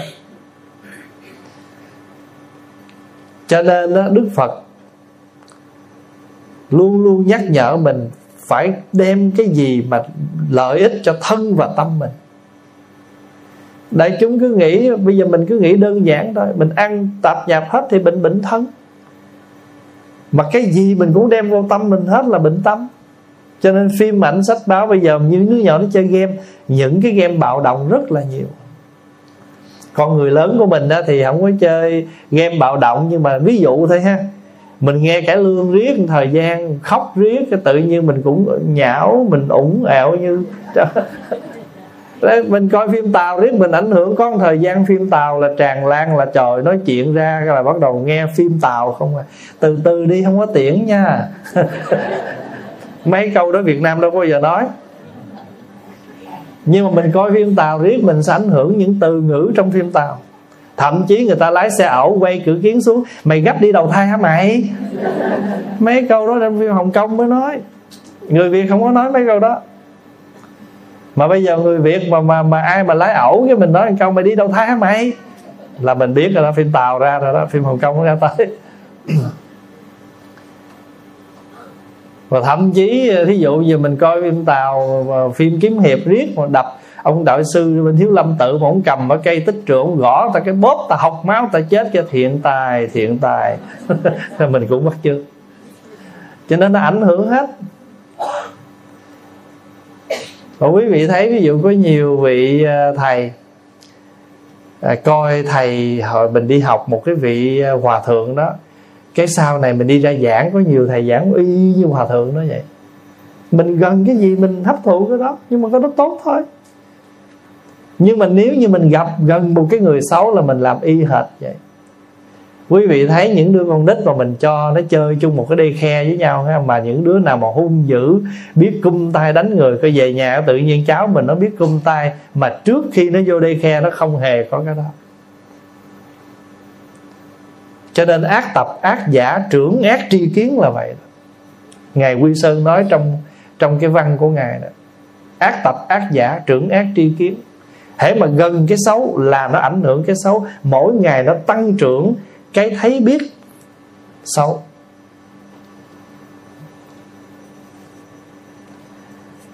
Kính bạch thầy, chư Tôn Đức giải thích cho con, nhà con có bàn thờ Phật, con để rất cao, như thế có tốt và đúng đạo không, hay là phải dời ngang tầm với thấp hơn? Con xin thầy giải đáp dùm. Ở trên cao thì xuống hơi khó. Thật sự ra quý vị biết không, mình thờ Phật á, sao cũng được, nhưng mà thông thường, đây là mình nói theo cái thông thường thôi. Khi mình thờ Phật ở quá cao, nó có hai cái bất lợi. Một là mình thắp nhang không được thì mình phải leo, mình phải kiếm cái gì để mình bước lên mình thắp, thì lỡ mà mình trật chân mình té thì nguy hiểm. Cái thứ hai nữa đó, ở cái mực trang nghiêm thì nó thiếu. Mà đặc biệt hơn nữa là khi mà mình đứng, mình chắp tay, mình lễ Phật, cái mình quán tưởng, thì cái tầm nhìn của mình không ngang bằng với cái hình ảnh của Đức Phật, thì cái sự trợ duyên cho mình nhiếp tâm nó khó. Ví dụ mình để Phật quá cao, không lẽ mỗi lần mình lễ Phật mình ngó, mình hướng vậy hay bắt cái ghế lên. Cho nên thường á, nó không có một cái quy định gì hết á, nhưng mà đây là mình nói theo cái cách chung đó, là bình thường khi mình thờ Phật ở nhà, mình nên đặt cái bàn thờ Phật, tượng Phật, hình Phật ngang cái tầm nhìn của mình. Để chi? Thí dụ mình thắp cái hương lên mình dâng nè, nguyện đem lòng thành kính gửi theo đám mây hương, mình nhìn Phật mình quán.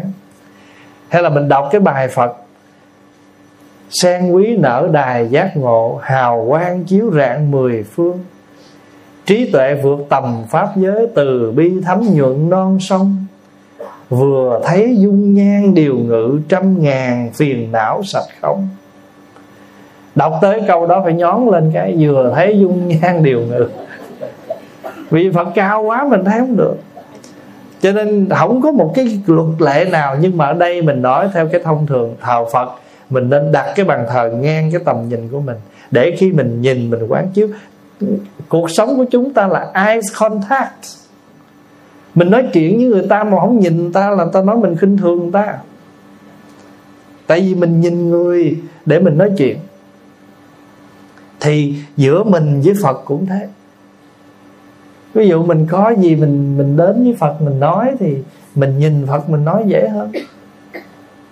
Nó không có một cái quy định, nhưng mà để cho dễ dàng giúp cho mình tu tập hướng về nội tâm, mình đặt cái bàn Phật, tượng Phật giúp có cái năng lực giúp cho mình trở về được sự bình an, bởi vì diện mạo hình ảnh của Đức Phật lắng tịnh.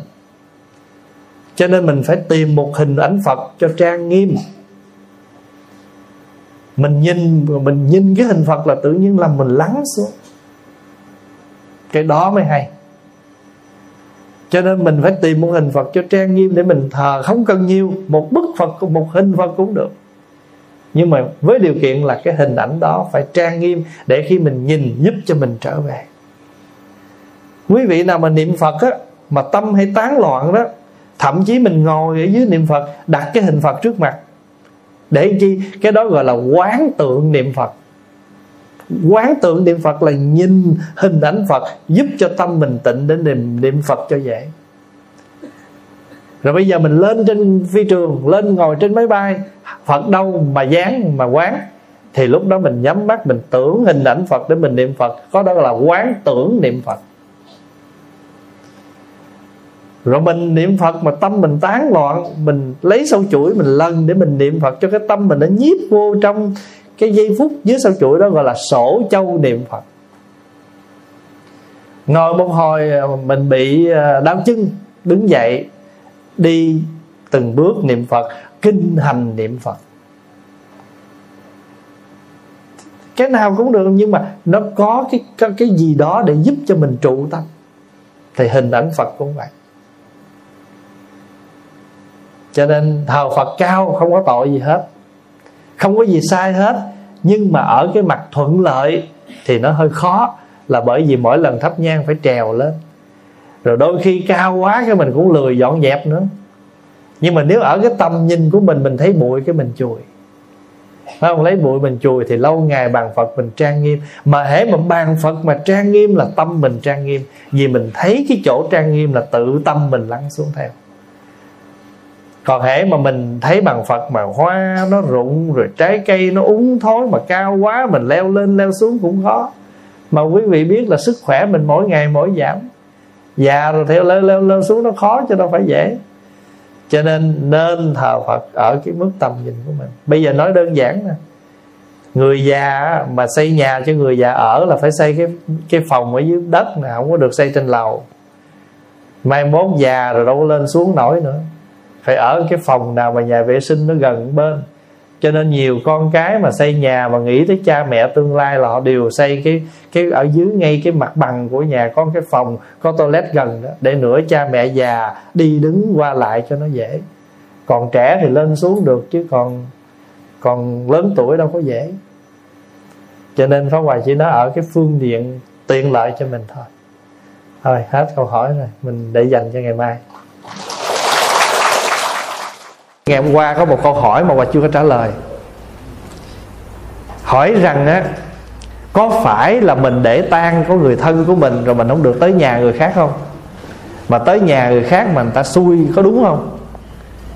Thành thử ra cái đó cũng là một nhận thức thế gian thôi, chứ nó không có liên quan gì một cái sự việc hết á.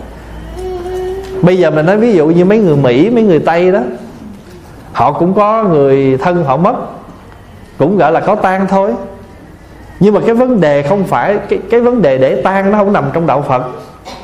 Để tang là truyền thống của dân tộc Á Đông, trong đó có Việt Nam, Trung Quốc. Kiểu đạo Phật á, là đến dân tộc Việt Nam và thấy những cái phong tục nào đẹp thì đạo Phật tiếp nhận. Chứ còn nguyên thủy đạo Phật không có vấn đề để tang. Và khi mà chúng ta để tang thì chúng ta bày ra một cái lễ gọi là lễ thọ tang. Mà đã thọ thì phải gì? Phải xả, để cho nó thành một cái nghi lễ của tang chế. Rồi người xưa mới có một vài cái quy định. Để chi? Để giữ con cháu trong khuôn khổ là khi có người thân mất thì chúng ta phải có một cái quy định nào đó trong bao nhiêu ngày để gọi là giữ cái đạo hiếu đối với cha mẹ. Cho nên người xưa nói là trong 49 ngày hoặc trong 3 năm mình không nên thế này thế kia. Đó là để giữ cho chúng ta trong một khuôn khổ nào đó, để chúng ta bày tỏ cái lòng hiếu thảo của mình đối với người thân mất. Cho nên mới dặn là khi mình để tang không đến nhà người khác vì sợ xui. Nói như vậy để chi? Để giữ mình. Chứ mình đang để tang cha mới chết chôn hôm qua, bữa nay có bạn mời đi sinh nhật mình cũng đi, rồi vô đó mình nghe nhạc, mình vui chơi, thì nó nhìn nó không có đúng với cái đạo lý của cái người Á Đông mình quan niệm. Vậy thôi, cho nên mới quy định. Chứ còn nó không có cái luật nào mà thậm chí bây giờ lỡ đi, mình không biết cái chuyện đó, mình đi tới nhà người ta, có gì trở ngại không? Không.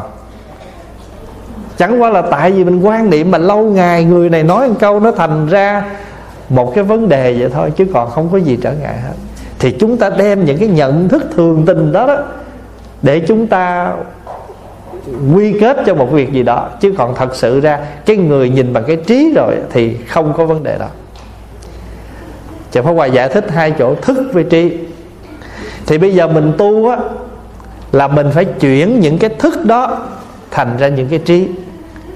Thì trong đó chúng ta có 8 loại thức, và chuyển 8 cái thức này thành ra 4 loại trí. Ví dụ như là mình có một cái thức gọi là thức A-lại-gia. Là thức A-lại-gia là gì? Là cái thức này là cái nó chứa đựng tất cả những chủng tử, tốt xấu đều có hết á. Nhưng mà hễ mà cái chủng tử xấu mà ô nhiễm mà nó nhiều á, thì nó hoành hành, nó làm mình khổ. Ví dụ như bây giờ mình Pháp Hòa nói thức A-lại-gia đơn giản là trong cái memory của mình, cái bộ nhớ của mình. Nếu mà mình nhớ điều thiện nhiều thì cái tâm tư mình nó làm sao? Nó vui vẻ, nó thoải mái. Tại vì cái hạt giống, cái chủng tử mình chứa nhiều niềm vui. Còn nếu mà mình chứa quá nhiều những điều khổ đau, phiền muộn, thì nó thành ra nó ô nhiễm trong cái tâm thức mình. Đó. Thành thử là cái nhà kho của mình đó, ví dụ trong căn phòng này mà mình chứa quá nhiều những cái thứ dơ, nó có thể tạo ra những cái ô nhiễm, thì mọi người ngồi đây có thể lây bệnh hết. Thì trong cái tâm thức chúng ta, nếu mà chứa quá nhiều những cái ô nhiễm thì nó cũng ảnh hưởng mình. Cho nên mình phải chuyển những cái chủng tử trong cái tạng thức này hoàn toàn trong sạch. Chuyển từ cái thức mà là cái nhiễm ô đó đó, chuyển ra thành cái trí. Thì cái trí này nó giống như một tấm gương trong sáng, cho nên gọi là đại viên cảnh trí. Cảnh là cái kiến. Đại viên tức là một cái cảnh, viên này là viên mãn tròn đầy, như một tấm gương viên mãn tròn đầy mà được chuyển từ cái thức A-lại-gia. Rồi bình đẳng tánh trí là gì? Là do chúng ta có cái kiến chấp phân biệt, có khả năng thấy được tất cả các pháp là bình đẳng. Mình cái thức này mình chuyển là tại vì mình thấy các pháp mình có so sánh phân biệt. Cho nên bây giờ mình thấy các pháp đó bình đẳng, cho nên gọi là bình đẳng tánh trí.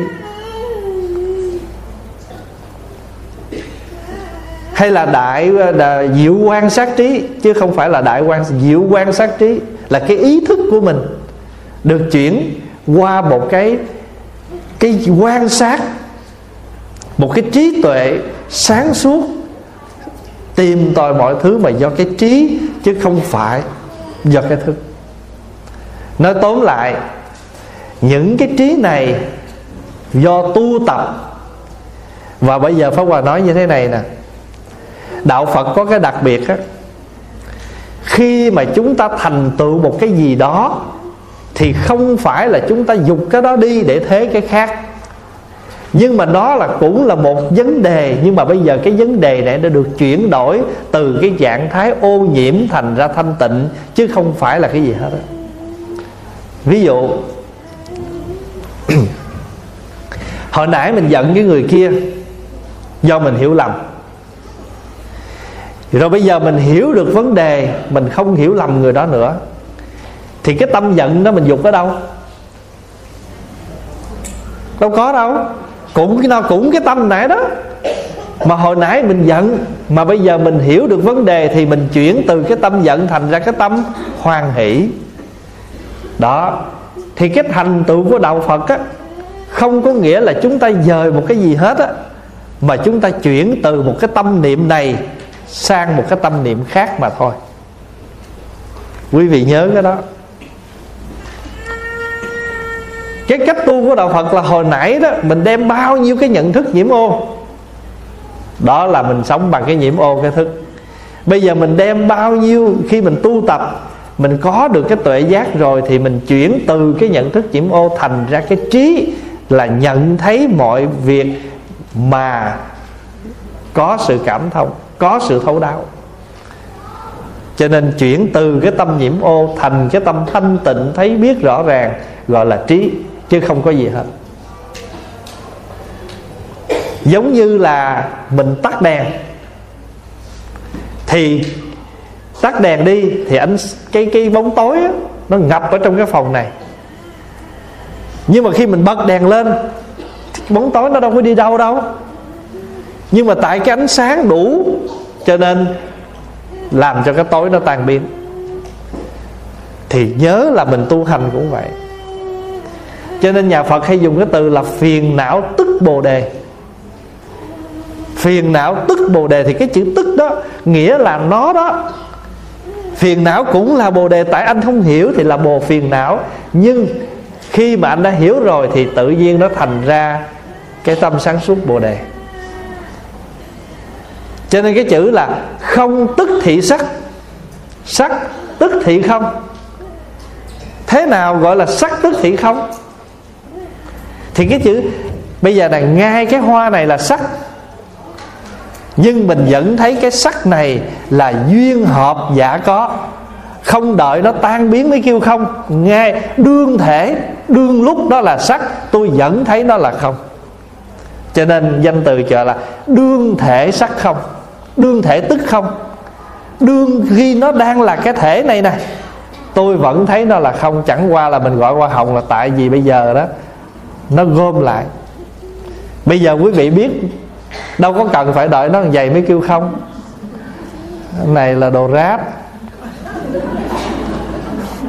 nó héo rồi, nhưng mà còn ngày cuối nữa, không lẽ đi thay. Thôi chịu khó, cắt chân mày, tỉa chân mày nó là sáng giờ đó chứ. Sáng chân mày nó hư hết, nó cầm cái dao tỉa mấy chân mày, cắt lông nheo rồi lại. Đương thể tức không. Cái thân này là đương thể tức không. Ngay thấy sắc đây, tôi vẫn thấy nó là không phải sắc, bởi vì nó được phối hợp bởi đất, nước, gió, lửa, chứ không có gì hết. Chẳng qua là một hợp thể. Nhưng với cái người nhìn bằng cái trí, tôi nhìn thấy rõ anh chỉ là một hợp thể. Tôi đâu cần đợi anh rã ra tôi mới kêu không đâu. Nếu mà đợi rã ra không thì là bình thường rồi. Với cái trí tuệ bát nhã, cái gì hiện còn tôi vẫn thấy nó chỉ là một hợp thể thôi. Giống như bây giờ mình gọi là, nãy giờ gọi cái sân khấu này là pháp tòa, mà chiều hôm qua đó là sân khấu của đám cưới. Rồi bây giờ mình kêu là đạo tràng, chứ ngày hôm qua đó là cái ho ta nhảy đầm. Thật nữa là mình với cái người mà có trí là ta nhìn vạn pháp như vậy. Cho nên sắc tức thị không, ngay cái sắc tôi vẫn biết sắc này là không. Bây giờ tôi nhìn cái không, tôi vẫn thấy sắc. Ví dụ mình nhìn cây nhang, mình nhìn cây nhang mình nói là cây nhang, nhưng mà mình nhìn bằng cái trí là cây nhang này được hợp thành bởi những thứ không phải là cây nhang. Vì cây tre không phải là nhang, bột trầm không phải là nhang, hồ trộn trong bột trầm không phải là nhang, màu đỏ nhuộm chân nhang không phải là nhang. Nhưng mà nhờ những cái không phải nhang như màu đỏ, cây tre, bột trầm, keo gom lại, pha trộn, nắng đem phơi, gọi là cây nhang. Đó, mà ngay khi tôi nhìn cây nhang tôi vẫn thấy cây nhang được làm bởi những thứ không phải là cây nhang. Nhìn như vậy đó gọi là cái nhìn của bát nhã. Sắc tức thị không, không tức thị sắc. Trong hư không này mình gọi là hư không, nhưng mà thật sự trong hư không này có sắc, có vi trùng, có bụi, có đủ thứ hết, tại mình không thấy thôi. Thì khi cái gì mình không thấy mà nó vẫn có thì gọi là diệu hữu, có một cách rất màu nhiệm. Cho nên cái người mà có được cái trí chuyển, hồi xưa tôi sống bằng nhận thức phân biệt cho nên tôi buồn, vui, khổ, não, đu thứ hết cả ngày. Thôi bây giờ tôi không có sống cái kiểu đó nữa, tôi sống cách khác. Tôi vẫn thấy mọi thứ nhưng tôi không phân biệt gì nữa hết. Ví dụ như hôm nay tôi ăn bánh ướt. Ngày tuần rồi tôi cũng được ăn bánh ướt. Nhưng mà cái người mà sống bằng cái thức á, bánh ướt này không ngon bằng bánh ướt tuần rồi, Nước tương này không mặn mòi bằng nước tương hôm qua. Thành thử suốt ngày ăn mà không thưởng thức được cái vị của nó, mà cứ đem cái thức phân biệt của hôm qua, của hôm tuần rồi, của tháng trước. Ăn vậy đâu ngon lành gì đâu. Còn người trí tàn ha, à nước mắm hơi lạc, tôi chỉ cần thêm miếng nước tương mặn mòi đủ ăn. Đó, người trí ta ăn vậy cho nên ta ăn vẫn ngon. Còn người mà mình giống bằng cái thức là nước mắm lạc quá, không ngon bằng tuần rồi. Nhưng mà đâu có ngưng đâu, vẫn nói mà vẫn hết dĩa.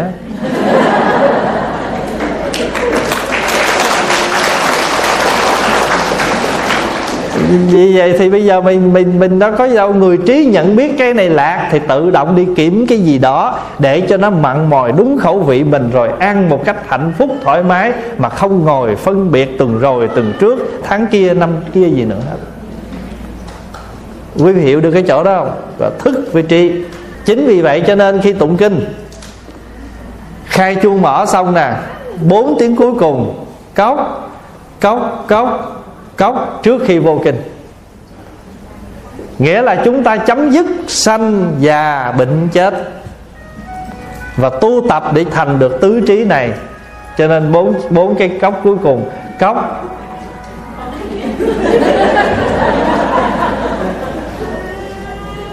Đang mở cái bài Anh ơi nếu mộng không thành thì sao.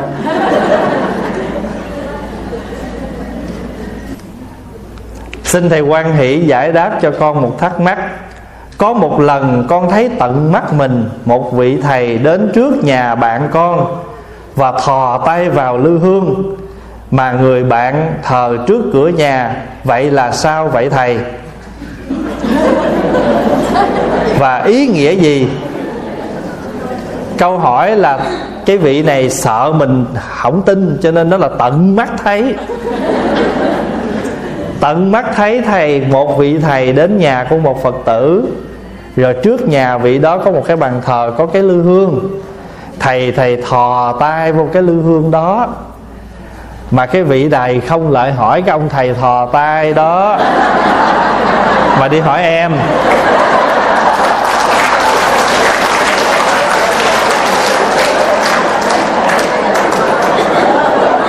Cái này là thầy chùa, thầy Pháp ăn bắt thầy chùa chịu.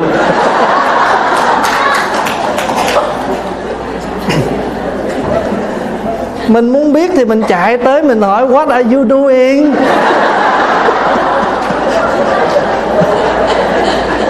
Thầy đang làm gì?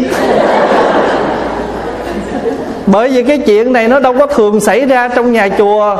Nếu mà nó có là thầy nào tới cũng thò ta vô lương. Mà bây giờ tự nhiên thầy để cũng phát sinh chuyện thò tay vô lư hương là cái chuyện của thầy đó.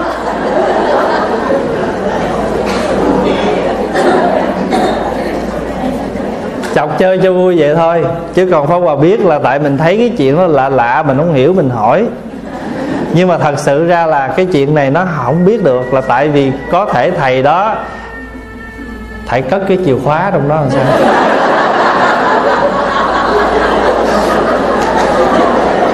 Thầy làm gì đó mình đâu có biết.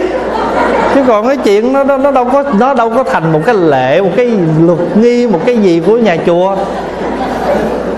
Thành thử ra hỏi em là em chịu thua. Còn nếu mà lúc đó mà nhanh trí một chút nữa chạy tới ngó vô gọng rợ gì trống.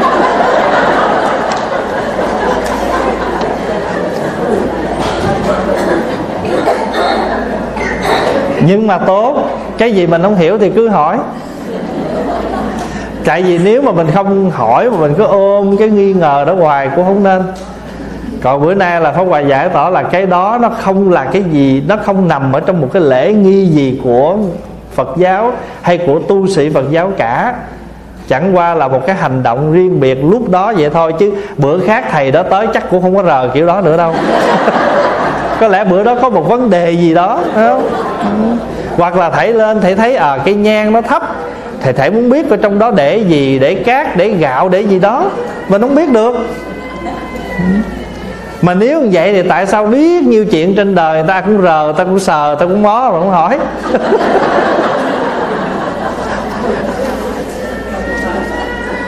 Vậy sao nãy giờ ông nói làm gì thầy cứ rờ mũi thầy hoài vậy? Từ trưa về em bị dị ứng. Nó cứ ngứa ngay chóp mũi này nè. Thế nào lát cũng có câu hỏi đó.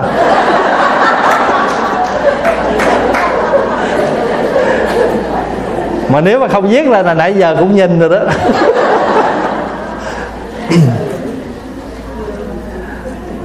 Trước con kính chúc thầy luôn pháp thể khinh an. Trong này ghi là con kính chúc thầy phát thể kính an, huệ năng thường chiếu. Thường á, khi mà mình muốn dùng mấy cái từ chuyên môn trong Phật học á, nhớ là mình tra dò cho kỹ. Thật sự ra tại Pháp Hòa đọc thì Hòa hiểu, chứ nếu người khác ví dụ mình viết cái này lên bỏ trên Facebook, trên mạng đi, thì người ta thấy là mình xài chữ nha.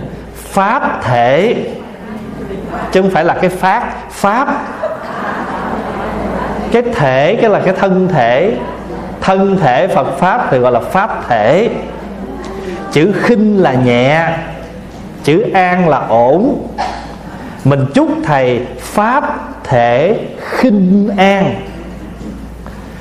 tuệ đăng thường chiếu. Tuệ là trí tuệ, đăng là cái đèn. Trí tuệ, cái ngọn đèn trí tuệ ở thầy sáng tỏ thường xuyên. Hoặc là mình nói là cúng dường là dê đê, chứ không phải là cúng vườn. Mà có nhiều vị nói con xin cúng giường. Cúng giường là cúng cái giường ngủ á.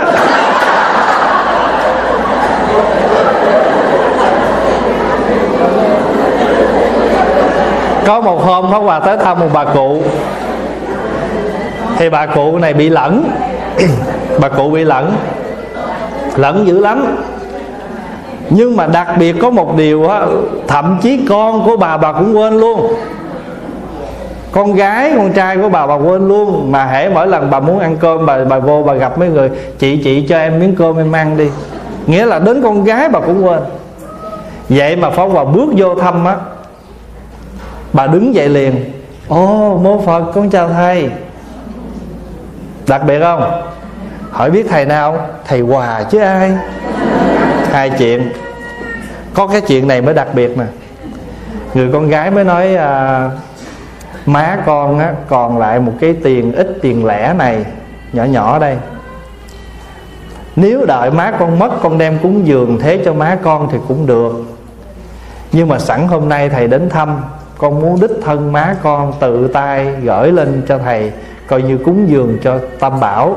Vì má con còn ít tiền lẻ trong túi, mà kể từ khi má con bệnh tới giờ là cái gói tiền lẻ này nó nằm đây không ai xài. Thôi thì tụi con không cần đến mà cúng chùa cho má con là tốt nhất. Thì người con gái mới nói má cúng dường cho thầy đi má. Biết bà nói là sao? Cúng rồi thầy xài chứ dường thầy đâu cần con.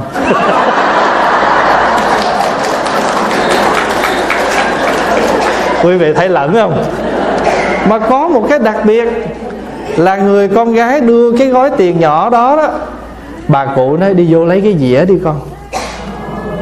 Lẫn hết tất cả. Thì các vị con mới nói ủa sao lạ vậy thầy? Pháp Hòa nói đâu có gì lạ. Cái này là chủng tử. Bởi vì hàng ngày bà đi chùa, bà niệm tăng. Niệm tăng là niệm tên của thầy, nhớ thương đến thầy, cho nên chủng tử tăng đó nằm trong tâm thức đó, trong cái tàng thức của họ. Cho nên khi gặp thầy họ vẫn nhớ. Đó là một. Cái thứ hai, chủng tử thiện lành cúng dường lấy cái dĩa. Nó quen, nó thành một cái thuần thục trong tâm rồi. Pháp Hòa kể như vậy để đại chúng biết rằng chủng tử rất quan trọng. Cho nên đừng ghét ai hết, đừng hận thù ai hết, vì nó rơi vào chủng tử rất là nguy hiểm. Và khi mà mình sắp mất đó, thì cái đó nó lôi ra. Mà nó vô cái này nó móc. Ủa sao toàn mình người không ưa không à? Còn người ưa đâu rồi?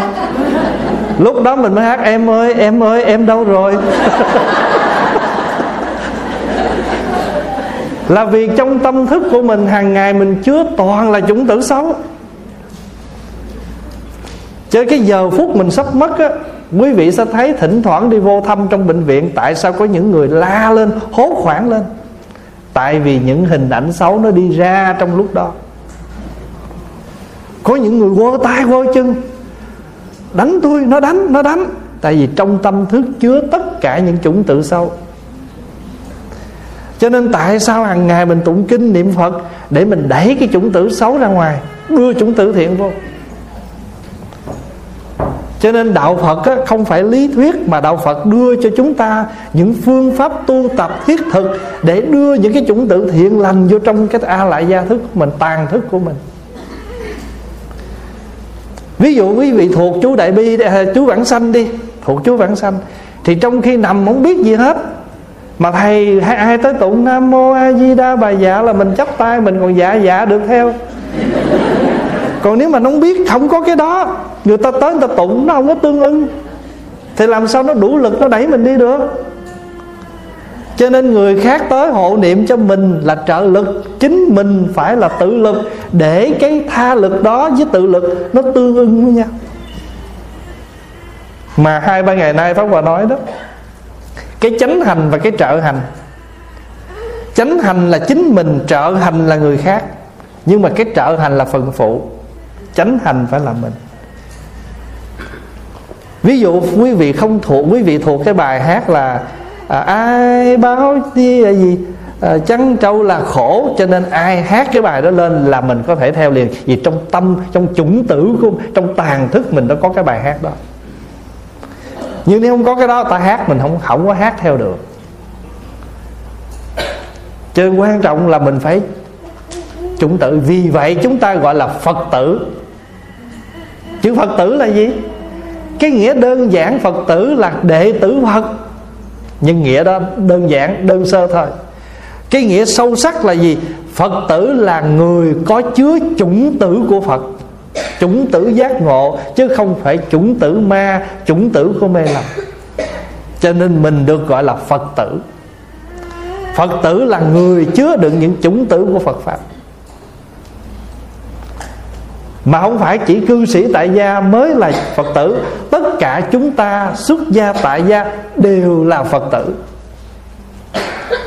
Nhưng mà Phật tử xuất gia, Phật tử tại gia, chứ không phải bây giờ mình gọi đây là quý thầy, kia là Phật tử. Đó là một cái từ bình thường trong đời sống để chúng ta gọi để phân biệt. Chứ còn nếu nghĩa đúng, đây các vị xuất gia cũng là Phật tử. Nhưng mà chúng ta dùng cái chữ Phật tử, cái nghĩa sâu sắc là tất cả chúng ta phải có chủng tử của Phật, chủng tử giác ngộ, chứ không phải những chủng tử phàm phu, những chủng tử khổ đau. Cho nên mình giận ai, mình hận ai, mình cứ chửi rủa họ hoài không nên. Tại vì mình tự mình tạo cái nghiệp khẩu cho mình, rồi mỗi lần mình chửi họ là mình, hình ảnh của họ có, mình tác động vô tâm tư. Mà khi mình sắp mất hình ảnh của người đó ra, họ làm cho mình sân tức lên, đưa mình vào chỗ đọa lạc. Đâu có lợi lòng gì, không có lợi lòng gì hết. Cho nên chứa một cái người xấu cũng chẳng khác nào, mình chứa một cái người mình ghét trong tâm á, cũng chẳng khác nào mình nuôi một cái tên giặc ở trong nhà. Nó có thể phá nhà của mình bất cứ lúc nào. Cho nên người nào mà mình đặt cho cái tên là mình không ưa, thì tại sao mình phải giữ họ? Mà nó nguy hiểm cho mình trong cái con đường sanh tử, chứ chẳng lợi lạc gì. Bây giờ đại chúng cứ suy nghiệm mà nói, ví dụ điều mà cái người mình không ưa, mỗi lần nhắc tới họ là mình phải chửi họ một câu. Thành thử ra cái hình ảnh của họ vừa trong tâm thức mình, là miệng mình tạo nghiệp. Thì một lần mình tạo nghiệp về là chủng tử mình phết đậm thêm cái điều bất thiện trong tâm mình. Thì khi mà mình sắp mất, cái giai đoạn sắp mất, thì ai là người đi ra? Ví dụ như mình thương cháu, thì lúc đó mình nằm mình cứ nhớ cháu. Nhưng mà nếu mà ngược lại mình không có đứa cháu là mình nhớ cái người mình không ưa, thì chính cái người đó là cái người đẩy mình đi đọa lạc. Còn mình thương con nhớ cháu, thì chính nó là đủ năng lực lôi kéo mình trở thành ra tình ái si mê tù trong lục đạo. Cái bài sám mình hay tụng đó, 100 giây phiền não nghiệp báo theo hoài. Nay nhờ năng Phật Như Lai giáng trần cứu độ. Cái bài tụng mà sám khánh đảng sám thành đạo được của chúng ta đó.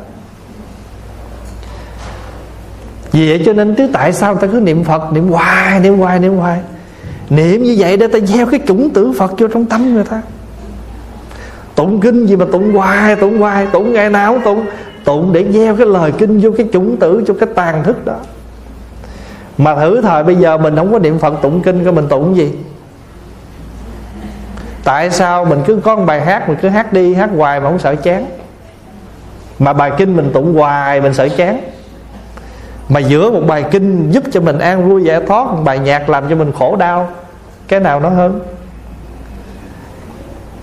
Thí dụ có những bài nhạc mà mình hát lên là tâm trạng mình khổ đau vô cùng, nhưng mình rất thích hát, tại vì nó làm cho cái tâm trạng của mình. Cho nên đó, tu tập là gì? Là mình đủ cái tuệ giác để nhận định. Ngày xưa mình không hiểu cái hột giống nào mình cũng đem vô đây hết. Bây giờ đủ rồi, đủ hiểu biết thì nên lọc bớt đi, cái nào không cần thiết bỏ bớt, nguy hiểm lắm. Cho nên cái chuyện mà mình Pháp Hòa nói như vậy là Pháp Hòa nói thêm để Pháp Hòa muốn thưa với đại chúng là tại sao bà cụ kia bà lẫn là lẫn ở đâu? Trên cái hiện tượng, cái sự việc cuộc đời, tuổi tác, sức khỏe. Nhưng mà bị chiều sâu của tâm thức, những cái gì mình gieo vào nó vẫn còn đó. Bây giờ Pháp Hòa ví dụ những em mà nó bị bệnh á, nó bệnh Down syndrome, nó bệnh đau, bệnh suy khờ vậy đó, bẩm sinh đó, mình làm trái ý nó biết giận, nó biết la không? Vậy thì cái gì làm nó giận nó la? Chủng tử sân hận. Nó lớn lên hiện tượng, nó chưa bao giờ tiếp xúc với ai thì làm gì nó biết cái phân biệt cái gì? Mà tại sao người nào đến với nó mà nó không đồng ý một vấn đề gì, nó hét lên? Vậy thì rõ ràng cái chủng tử nó còn. Rồi người nào mà nó thích, nó ôm, nó hung, chủng tử ái nhiễm nó cũng còn, chứ đâu phải mất đâu. Rồi có nhiều đường. Rồi mình thí dụ bây giờ hồi nhỏ tới lớn mình đâu có ai mở lớp dạy yêu đâu, không có trường lớp nào dạy yêu hết đó. Mà tại sao lớn lên nam nữ tự biết cái đó? Chủng tử. Rồi tập nghiệp, rồi đời sống hàng ngày. Để Pháp Hòa nói như vậy là để hồi nãy, tại vì mình nói ra ngoài chút, vì nó không có dính dáng câu hỏi. Nhưng mà tại vì Pháp Hòa mới nói là những cái từ ngữ mình dùng, thì Pháp Hòa đem ví dụ của bà cụ đó. Rồi bây giờ mình vô câu hỏi nè.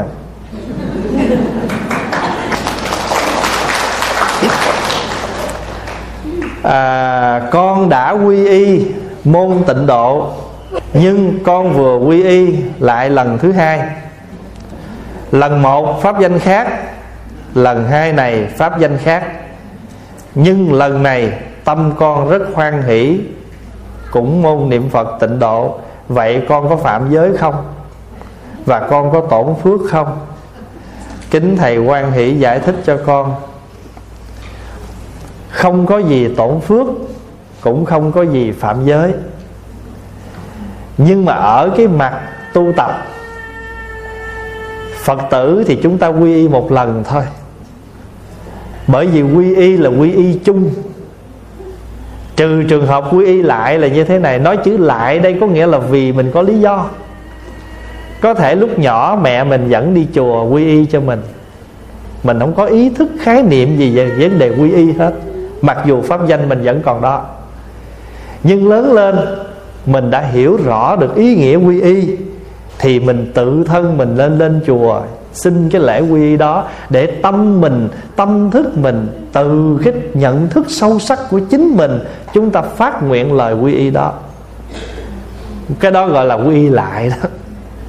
Nhưng mà cái đó là một hình thức update and refresh, renew nó lại, chứ không phải là mình bỏ thầy này để mình chạy sang thầy khác, không có cái ý đó.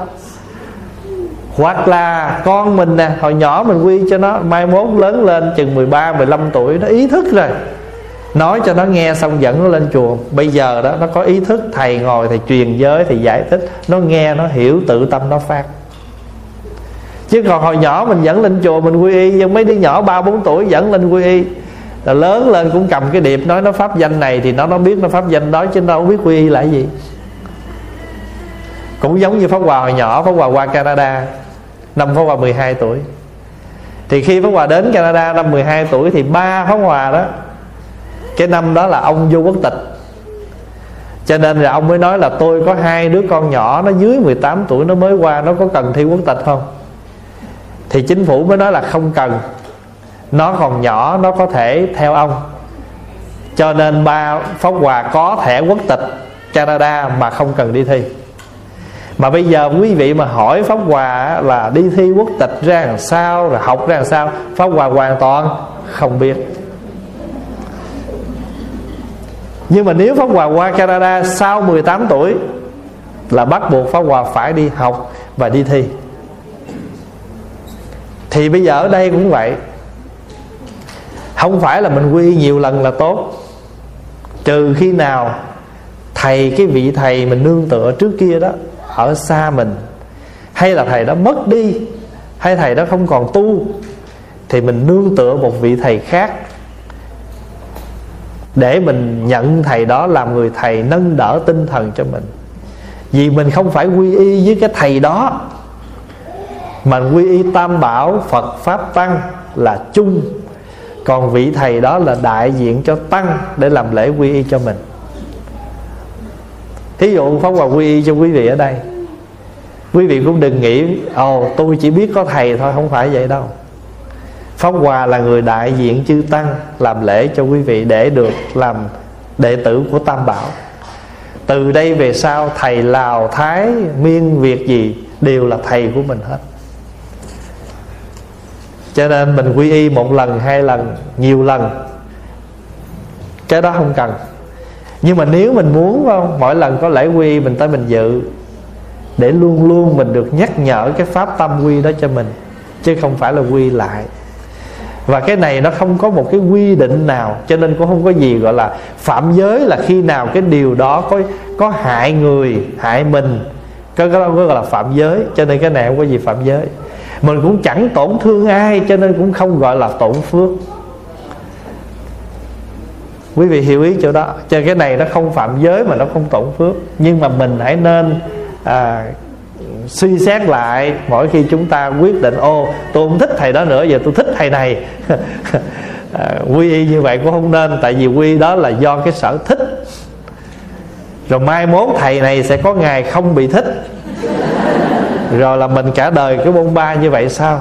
Đúng không? Con có người chị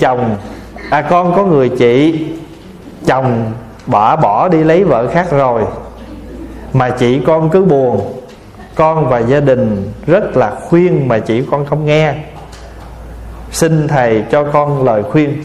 Vậy này là khuyên con. Thật sự ra đó, người ta thường nói vậy nè: kim có chích đến mình mới biết đau. Cho dù mình đem vô tận những cái lời khuyên thì cũng là mình là người ngoại cuộc. Mình khuyên là do tình thương, mình muốn cho người đó cái lời khuyên để người đó có một chút ánh sáng, để người đó đi thôi. Chứ thật sự rồi khuyên, nhưng mà trong cái lời khuyên cũng thông cảm. Không phải dễ gì một ngày một buổi mà người ta quên được, nếu cái tình cảm người ta sâu đậm. Đùng một cái người kia đã không còn thương yêu họ nữa, để đi sang thương một người khác thì họ đau lắm. Rồi mình khuyên, mình nói thôi chị ơi bỏ đi. Mình nói đơn giản vậy thôi, chứ chắc gì tới phiên mình bỏ nổi. Không chừng mình còn khổ hơn nữa. Cho nên ở đây nói là khuyên, nghĩa là chúng ta chỉ cho thêm một lời nói để mong người đó có thêm một sức mạnh, sống thêm được một ngày, một tháng, rồi từ từ họ lướt qua. Không có lời khuyên và không có món thuốc nào hay cho bằng cái thời gian rồi sẽ nguôi ngoai cái đau khổ đó. Nhưng mình nói như vậy thì cũng không phải chúng ta bỏ lửng cái người đó. Mình vẫn an ủi, mình vẫn khuyên, nhưng phải có nhẫn nại, phải có sự an nhẫn thông cảm với người này, để rồi từng bước nâng đỡ ôm ấp họ cho đến khi nào họ tự quán chiếu, họ tiêu hóa được điều đó. Chứ còn không phải mình khuyên như vậy mà mình có thể giúp được gì cho người đó. Tại vì cái người đó có một cái thương sâu thì hận lớn. Còn bình thường mà mình không có thương thì mình đâu có gì hận. Cho nên yêu nhiều thì hận nhiều cũng là cái chuyện tương đồng như vậy. Cho nên thôi thì mình có cái tâm tốt thì cứ khuyên. Và tuy khuyên như vậy nhưng mà vẫn có cái tâm thông cảm nhẫn nại, vì chị của mình đã quá thương chồng, và phải khoảng một thời gian nào đó thì chị mới có thể nguôi ngoai được. Kim chích tới mình mới biết đâu. Chứ còn bình thường mình ở ngoài thì mình chỉ khuyên vậy thôi. Con xin thầy giúp bạn con. Một người đã có gia đình, hai con nhỏ 7 tuổi, 13 tuổi, là giảng viên đại học. Năm ngoái chồng bạn đột nhiên xuất gia đi tu. Bạn đau khổ vô cùng vì là người yếu đuối, sống phụ thuộc vào chồng. Con khuyên bạn rất nhiều, bao gồm cả giải thích cái khổ, nguyên nhân, cách làm hết khổ và đạt đến hạnh phúc, giống như những gì con được học và làm theo từ sách và pháp thoại. Vì con cũng đã có gia đình, hai con rất nhỏ và cũng có chồng xuất gia ... nghĩa là đi với người khác. Hai người đi xuất gia hết. Bữa nay Pháp Hòa được học thêm từ mới. Nghĩa xuất gia nghĩa là ra khỏi nhà. Mà một người thì ra khỏi nhà để đi thẳng vô chùa, còn một người là ra khỏi nhà này để sang nhà kia. Đó, cái ý cô này cô nói vậy đó. Cô nói cổ cũng có chồng đi xuất gia ... rồi xuất gia đi với người khác. Con may mắn và được thấm nhuần và có thể thực tập pháp môn thiền và thích nghe thầy giảng pháp. Nhưng bạn con không thích. Bạn nói là bạn biết bản thân là người ủy mị nhưng không làm gì hết. Bạn nói bệnh mà không chịu uống thuốc làm sao hết. Biểu đi thể dục ra ngoài hít thở lấy năng lượng thiên nhiên cũng không chịu. Suốt ngày chỉ thích nằm. Con kính xin thầy cho bạn con lời khuyên được không? Chứ con là bó tay rồi. Con không biết làm sao cho bạn một ít may mắn tu tập của mình. Bạn còn nói chồng con chơi chán, về còn chồng bạn đi tu là hết hy vọng.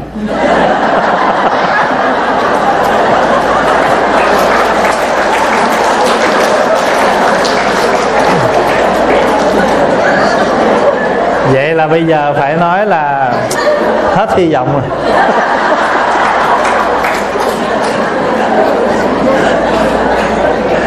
Nghĩa là cô bạn kia nhìn người bạn này,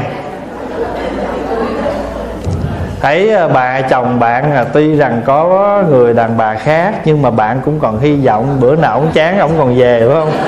Còn ông chồng tôi ông vô chùa ông cạo đầu rồi thôi tiêu rồi.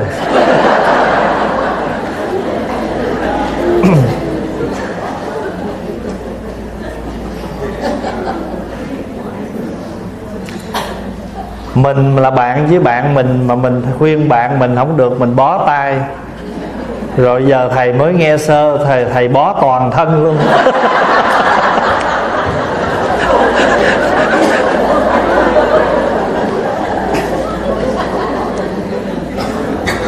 Thôi bây giờ thì Pháp Hòa chỉ nói là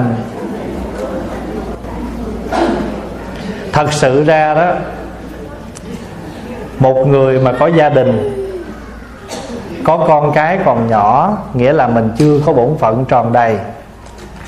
Mình đi tu như vậy là cũng không được, vì mình còn thiếu sót đối với con cái.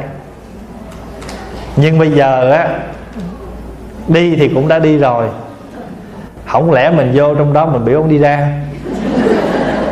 Thì bây giờ chỉ có cách mình quán chiếu thôi. Có thể trong một đời nào đó mình đã phát nguyện trợ duyên cho chồng mình trên con đường tu tập, cho nên đến đời này đủ duyên ổng theo Phật. xuất gia. Mình có thể quán chiếu thứ hai, so ra một người đàn ông bỏ vợ lấy người khác với chồng mình bỏ nhà, nhưng mà dù sao chồng mình cũng để trở thành một người tu tập, chứ không phải là một người gây đau khổ cho mình để rồi cũng làm đau khổ cho một người khác nữa. Quán chiếu như vậy để có thể mình cũng nguôi ngoai và chấp nhận được. Cái thứ ba, có thể mình hy sinh cái tiểu gia đình của mình để chồng mình thành tựu được con đường tu tập. Có thể trong tương lai ông sẽ độ được nhiều người, thì cái tình thương này nó chan rãi rộng lớn hơn. Thì thôi bây giờ á, ông là đi tu, ông làm một cái bổn phận là độ chúng sanh, còn mình á, ở nhà có hai chúng sanh này để mình độ, thì là hai đứa con của mình. Thật ra thì so ra một người bỏ đi tu, mặc dù mình biết họ vẫn có cái lỗi trong đó một chút, nhưng mà mình vẫn có thể du di chấp nhận được, bởi vì người này chỉ bỏ cái nhỏ, một cái bổn phận nhỏ để đi tiếp một cái việc khác nó lớn lao hơn. Mình có thể quán chiếu để cảm thông, trợ duyên, chứ còn mình hận cũng không nên. Thì ngày trước á, có một thầy đó, thầy đi tu, thầy về quê. Thì lúc đó thầy đang học ở trên Sài Gòn, thì đến cái mùa hè thầy mới đi về chùa quê của thầy để thầy ở nghỉ 2 tháng hè. Thì có một hôm nọ, có một cô gái đi vô chùa thắp nhang, xong rồi ngồi ở chỗ Đại Hồng Chung khóc. Thì thầy này thầy mới tới, thầy hỏi thăm, xong thầy an ủi rồi thầy nói chuyện. Rồi thôi thì cái chuyện đó xong, thì cô này cũng đi về nhà. Thì thầy 2 tháng hè xong thầy cũng lên trên Phật học viện ở trên Sài Gòn, thầy học tiếp. Thì một ngày nọ thầy đang ngồi học, thì có một người chạy vô báo tin, nói thầy ơi, có một cô gái ở ngoài cổng chùa á, cổ nói là cổ là bà con của thầy, cổ muốn xin gặp thầy. Ông thầy nói trời, tôi đâu có bà con nào ở đây, thầy chắc chắn là thầy không có bà con nào hết, nhưng mà thôi bây giờ đã có người tới tìm thì tôi phải ra tiếp. Thì thầy đi ra, thầy mới chưng hửng, thì gặp cái cô mà thầy chỉ gặp có một lần trong chùa, mà sao nhận bà con đâu ẩu. Cái bắt đầu cổ mới nói, cổ mới than là cổ gia đình cổ thế này thế kia, bây giờ cổ không biết đâu, cổ đã lên tận trên này kiếm thầy rồi, thầy phải có trách nhiệm bảo bọc cổ trên này. Cái trời đất ơi, thầy bây giờ sao đây? Cô này bây giờ bỏ nhà ở dưới quê chạy lên Sài Gòn, mà cổ còn phán cho con câu, cổ nói con lên đây giờ con chỉ biết bám thầy thôi. Thế là ông thầy thấy tội, bây giờ bỏ làm sao? Thôi bắt đầu mới đi kiếm cho cổ cái nhà, mướn cái chỗ ở. Rồi bắt đầu thì mướn chỗ ở rồi, thì bây giờ cổ dưới quê mới lên mà, thì bây giờ dẫn cổ đi mua sắm. Cái bắt đầu dẫn cổ đi mua nồi, mua chảo, mua gì đó. Mua xong cái về có đói bụng, cái cổ nấu cơm cho ăn. Cái bắt đầu cái quen dần cái cỡ bắt biết chỗ, cái lâu cái thầy ghé vô sao cái cụ thầy ghé luôn. Ở với nhau được một đứa con. Thì một ngày nọ là cô này cổ đi chợ, ổng ở nhà ổng giữ đứa con. Thì sau cái bữa đi chợ đó là cổ mất tích luôn, cổ không có trở về đó nữa, và không có một cái dấu vết gì cổ chết, cổ cái gì hết, mà nói chung là cổ không xuất hiện ở căn nhà đó nữa. Thì thầy này giờ ôm đứa con nuôi. Bây giờ đứa con nuôi mà bây giờ thật sự tâm thấy con muốn tu, chẳng qua lại giờ thấy cô này tội nghiệp rồi thấy bảo bọc vậy thôi, rồi giờ lại lỡ có đứa con với cổ nữa. Thì bây giờ mà tu từ nhỏ tới lớn, mà bây giờ ra đời mà đạp xe xích lô nuôi con không còn đạp không nổi nữa. Cuối cùng ẵm đứa con trở về chùa chứ ông thầy. Mà khi mà ông thầy mất người đệ tử mà cưng yêu như vậy, ông thầy rất là đau khổ. Thì lúc mà ẵm về nhà rồi mới khóc với thầy. Thì lúc đó thầy nói gì giờ? Cũng giống như mẹ mà con gái mình nó lỡ dại thì phải chịu thôi. Thì lúc đó ông thầy mới ngâm thơ. Ông nói thôi con đừng khóc nữa, vai thầy con hãy tựa vào, cho thầy nghe nặng trái sầu rụng rơi.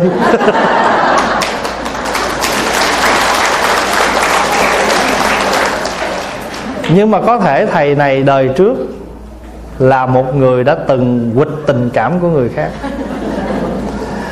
Quỵt tiền cũng phải trả mà quỵt tình cũng phải trả. Cho nên đó, mình chưa có chọn đó. Mình muốn giải quyết là mình phải giải quyết cho nó hết.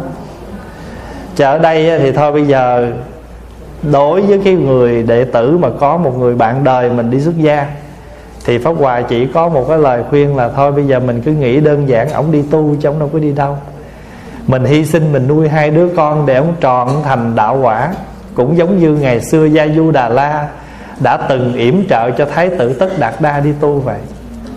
Khi mà Thái tử Tất Đạt Đa bày tỏ cái ý nguyện đó với Gia Du Đà La thì Gia Du Đà La không có vui, nhưng mà Thái tử Sĩ Đạt Ta đã khuyến, và cuối cùng cô thấu được. Và cô nói rằng á, thôi thì bây giờ á, trong kinh nói á, nghĩa là Thái tử Sĩ Đạt Ta còn nhắc Gia Du Đà La là nàng đã nhiều đời nhiều kiếp phát nguyện làm vợ chồng và trợ duyên cho ta làm Bồ Tát hạnh, thì đời này ta cũng muốn tiếp tục con đường Bồ Tát đó và tu tập. Cho nên Gia Du Đà La hy sinh ở lại để nuôi con, để cho Thái tử Tất Đạt Đa trọn vẹn con đường lý tưởng của mình. Vì vậy cho nên đó, ở đây á, nhiều khi mình với người đó chưa phải là vợ chồng, nhưng mà có thể mình cũng có thể thương một người tu. Đó là chuyện bình thường, vì mình vẫn là một con người có tình cảm. Thậm chí thầy đó thương mình luôn, nhưng mà cuối cùng lý tưởng ai nấy giữ. Và mình thương người đó thì mình hãy giúp đỡ cho cái lý tưởng người đó được thành tựu. Và thậm chí mình có thể mình viết cho thầy một lá thơ: thầy ơi, học đạo để làm chi, dưa muối tương chao có ích gì, tuổi trẻ đời trai sao lại chán, thôi về xây mộng với em đi.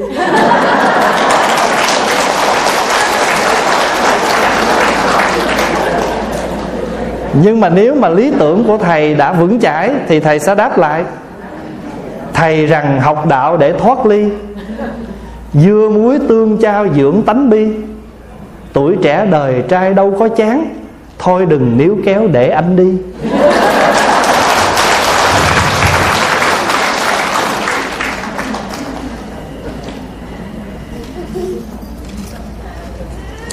Thưa thầy, trong ngũ giới có giới tà dâm, vậy tà dâm có phải là ngoại tình không? Và tội này có nặng không? Hỏi tức là trả lời.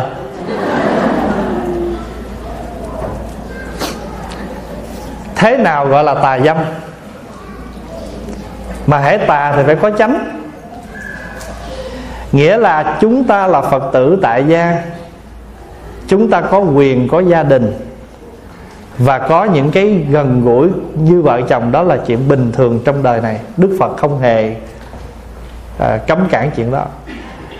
Cho nên Đức Phật dùng chữ tà dâm là để nói những cuộc tình cảm ngoài cái tình cảm chánh của mình là vợ chồng vậy thôi.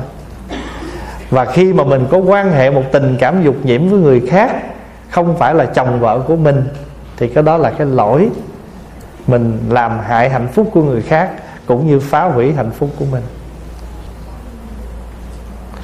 Con xin thầy chỉ cho con cách đối xử với cô con.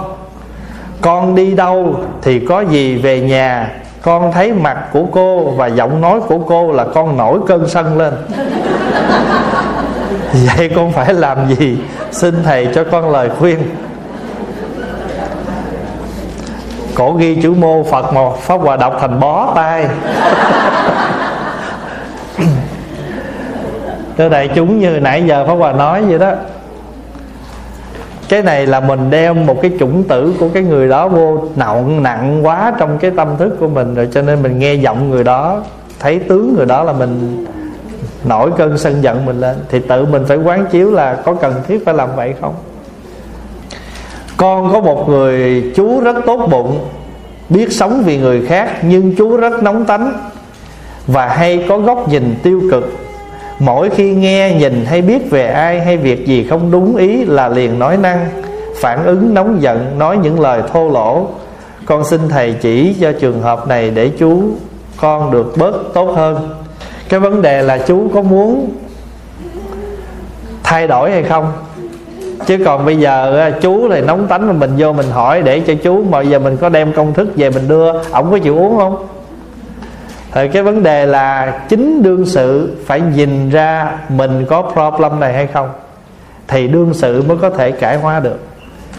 Một người không nhận mình bệnh thì làm sao người đó chấp nhận uống thuốc? Rồi mình đi xin to thuốc về mình để đó, họ cũng để thuốc cho tới ngày hết hạn, chứ họ cũng không uống đâu. Thành thử cái quan trọng là làm sao cho người đó hiểu được vấn đề là chính đương sự cần. Có nhiều người người ta nóng tánh mà người ta đâu có nhận. Tôi đâu có nóng. Và lúc nào cũng nói tôi nóng có lý do. Nếu mà họ nóng quá mà họ nói tôi nóng có lý do, và thậm chí nói tôi không có nóng tánh. Cho nên cái người phải nhận mình bệnh thì mới có thể tiếp nhận. Còn nếu bây giờ mình nhìn cái người chú này á, chú cái gì cũng được, cái tốt tánh lắm, chỉ có một điều là nóng tánh và hay có những cái nhìn tiêu cực. Thì nếu như mà mình á, được nghe chú đó nói những lúc tiêu cực, thì mình có đủ những cái gì tích cực để mình giúp cho chú thấy được cái điều tích cực, để chú giảm đi cái tiêu cực ở nơi chú không? Thì chạy vì mình mới là tiếp xúc với chú. Cho nên mình phải làm sao nhận ra những cái dở của chú đó, rồi mình chuẩn bị những cái điều kiện mà mai mốt chú đó phản ứng lại, thì mình có cách nào để mình giúp cho chú thấy rõ cái ngược lại để chú cải hóa.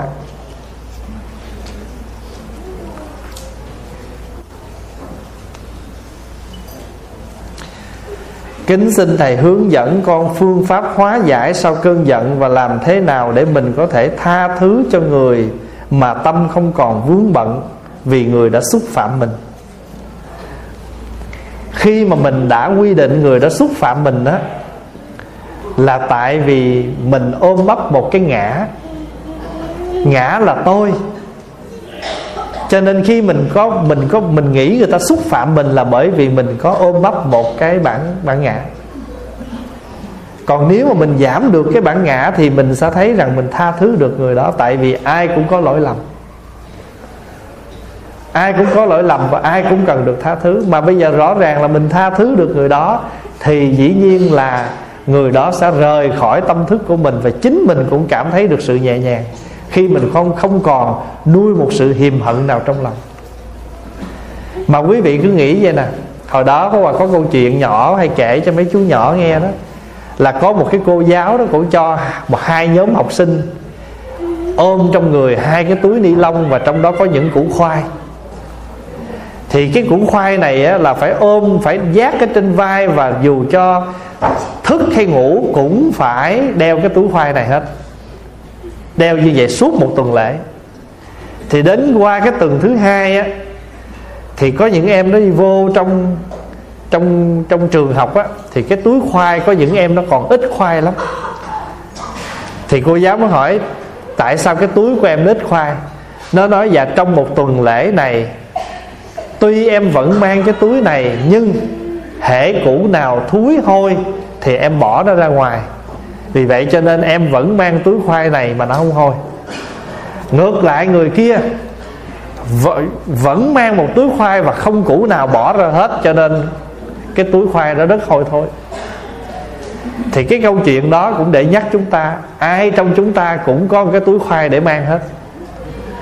Nhưng mà cái quan trọng là chúng ta biết lọc những củ khoai nào thối để chúng ta bỏ ra ngoài, hay là chúng ta cứ khư giữ cái túi khoai đó để rồi tự nó bốc cái mùi hôi lên. Và ai là người ngửi cái mùi hôi đó? Chính là mình. Vì vậy cho nên á, cũng như là một cái tâm niệm, ghét với thương không phải là hai tâm.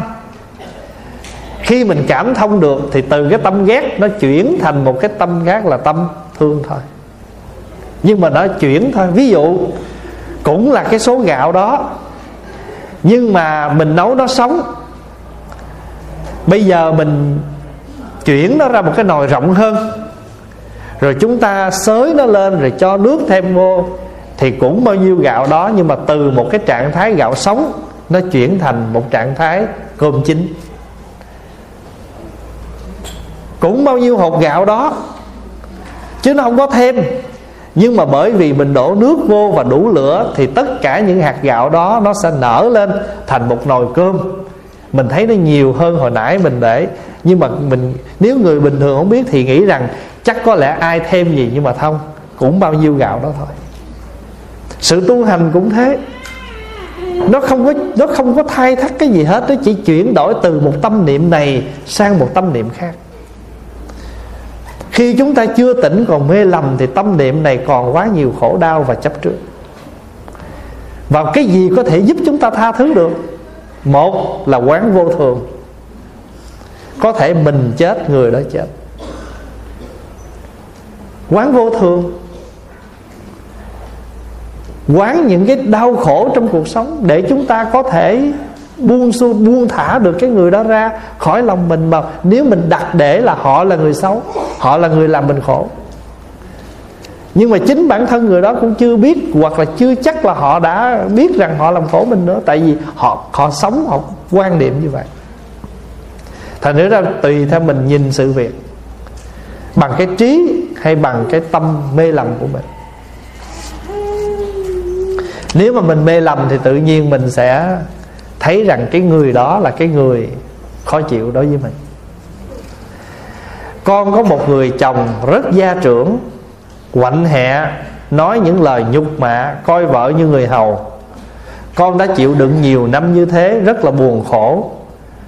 Con có nên ly dị hay tiếp tục chịu đựng đau khổ để trả nghiệp cho đến hết cuộc đời? Xin thầy cho con lời khuyên.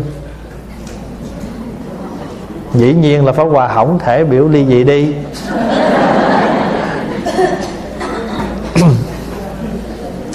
Thưa đại chúng, là mỗi người chúng ta đều có một cái duyên với nhau hết á. Nhưng mà có điều là cái duyên này là thiện duyên hay là nghịch duyên hay là ác duyên.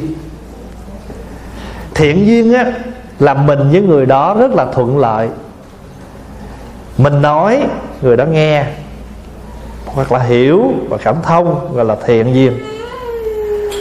Nghịch duyên á là mình nói đường này, ổng làm đường khác. Còn ác duyên á là sống là luôn luôn hãm hại, làm khổ đau cho nhau. Cái này chỉ mới là nghịch duyên thôi, tức là nói những lời làm cho mình khổ, mình khó chịu vậy thôi. Thì bây giờ á, người xưa đã quy định rồi, phu thê hề duyên, nghịch duyên, ác duyên, vô duyên bất hảo.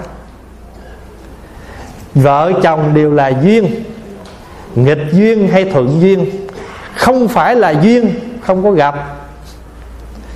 Như vậy thì đã là vợ chồng thì nhất định là có duyên, nhưng mà đều là thuận hay nghịch hay ác. Nếu ác là luôn luôn làm cho mình khổ não, chửi bới, đánh đập, làm những điều làm cho mình phải đau khổ. Ví dụ như tạo nợ bắt mình phải trả, uống rượu về đánh đập mình, chửi bới gia đình mình, ví dụ vậy. Còn bất quá là nghịch duyên là giữa mình với người đó luôn luôn có những cái trống. Nhưng mà bây giờ mình nghĩ đi, nếu mình nhận đó là nghiệp, mình không trả người này, tức là mình nghịch của người này, thì cuối cùng cũng phải trả như người khác. Tại vì nghiệp mà, nợ mà, mình không trả thì không trả bây giờ cũng trả đời sau, không trả người này cũng trả người khác. Thành thử nếu mà đã nhận là nghiệp thì trả. Nhưng bây giờ nè, mình trả phải không? Nhưng mình đưa cái tâm của mình vào trong cái, mình đưa sự tu tập của mình vào cái công việc này là gì?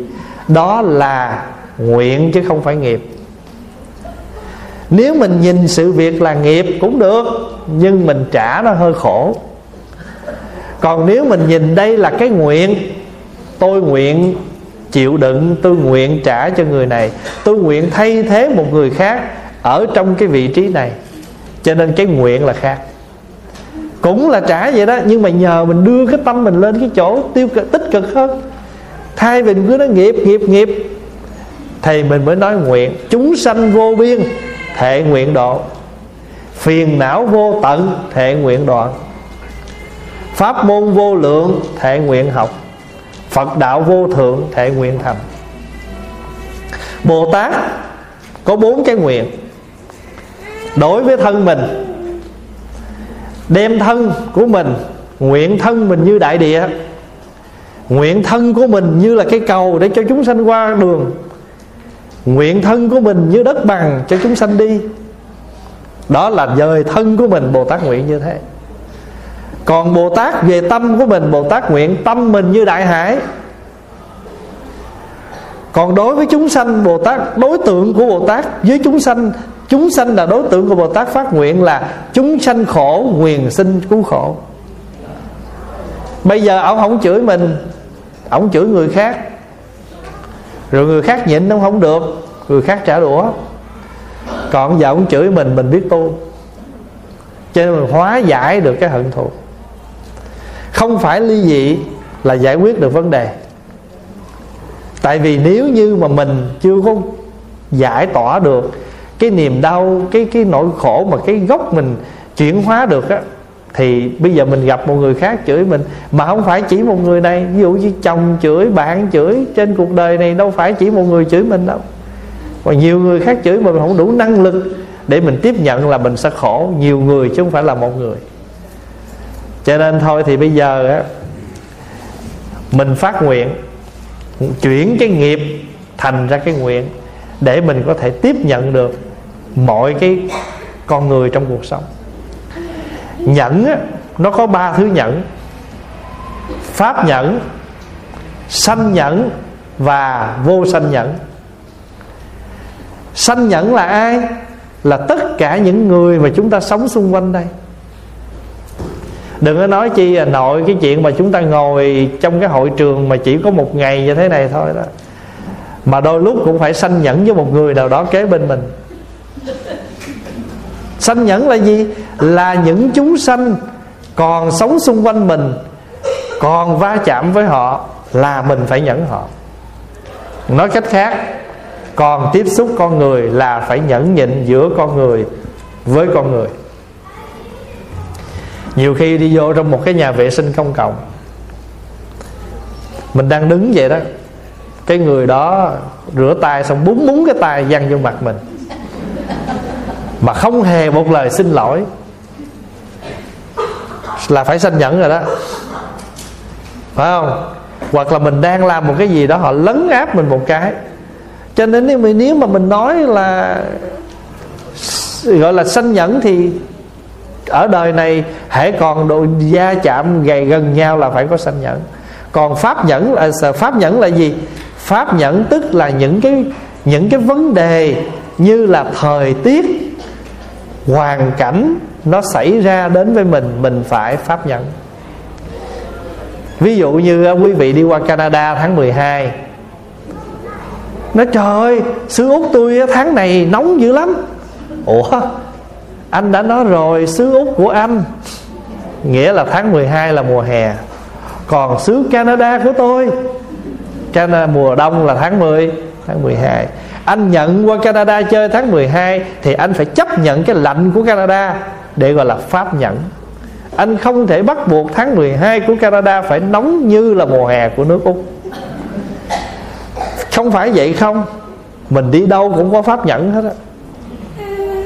Thí dụ mình ngồi trên máy bay giữa 3 người, mình thì ngồi ngoài, cái người kia ngồi ở trong. Mình ngồi không yên với cái người đó, 5 phút họ đứng dậy họ đi ra, nửa tiếng họ đi ra, rồi vẽ làm gì? Thì mình đã ngồi chung một băng ghế rồi, thì bây giờ bất quá là phải chịu đựng họ 4 tiếng máy bay. Pháp Hòa bị hoài gì? Có nhiều lúc mình ngồi bìa nè, có những cô, những anh chàng vô ngồi bên trong mà nó uống rượu suốt. Nó mua mấy cái chai rượu trên máy bay nó uống. Trời ơi, một lát nó đi mình thì ham ngủ, mình muốn nghỉ ngơi, mà nó cứ khiều mình suốt à. Thì bây giờ làm sao? Thì có những lúc như vậy thì gọi là pháp nhẫn. Cái hoàn cảnh mà cái pháp mà nó cứ đứng lên đứng xuống, nó khiều mình đó. Và chẳng những pháp nhẫn mà luôn cả con người đó gọi là sanh nhẫn. Vì trong con người nó hay tạo ra cái pháp làm cho mình khó chịu. Trong con người đó họ khó chịu, cho nên họ thường đưa ra những lời nói Họ thường đưa ra những cử chỉ mà chúng ta chịu không nổi. Rồi bây giờ nếu quý vị nhẫn được người đó là quý vị sẽ có được cái năng lực khuyên giải con cái, để làm cho con cái đủ cái sức nhẫn nại, đủ cái sức mạnh để cho con cái nương theo mình mà lướt qua những khó khăn trong cuộc sống. Cho nên nhiều khi cái cách tu nhẫn của mình đó lại là một cái hình ảnh để cho con cái mình nó nương theo. Cho nên cái người đó, ai mà làm cho mình khó chịu chính là cái người mà tác thành cái sự nghiệp cho mình. Rồi con cái mình nó thấy được cái sức nhẫn của mình, mai mốt nó vượt. Cái này là một bài học lớn đó, chứ không phải thường đâu.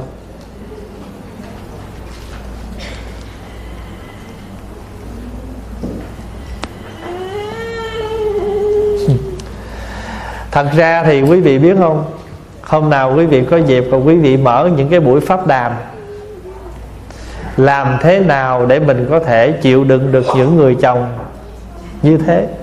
Tại vì bất Pháp Hòa mà có trả lời đi nữa là cũng người đứng ngoài cuộc thôi, chứ có chồng đâu biết chồng mình làm gì.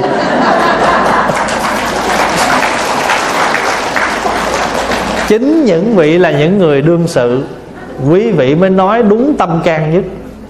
Và quý vị sẽ có những cái con đường, những cái cách sống, những cách hóa giải hay đúng đắn nhất.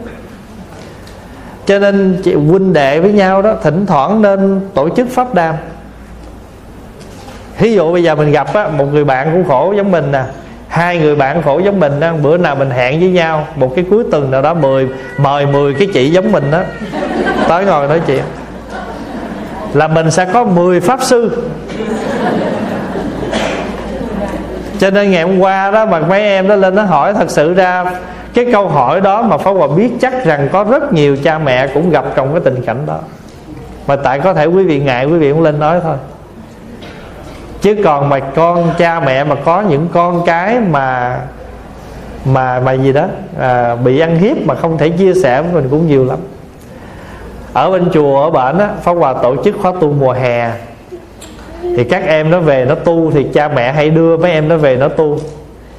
Thì cha mẹ ngoài giờ công quả, Pháp Hòa hay tổ chức pháp đàm cho cha mẹ ngồi lại với nhau, rồi bắt đầu đem ra mổ xẻ những vấn đề trong con cái.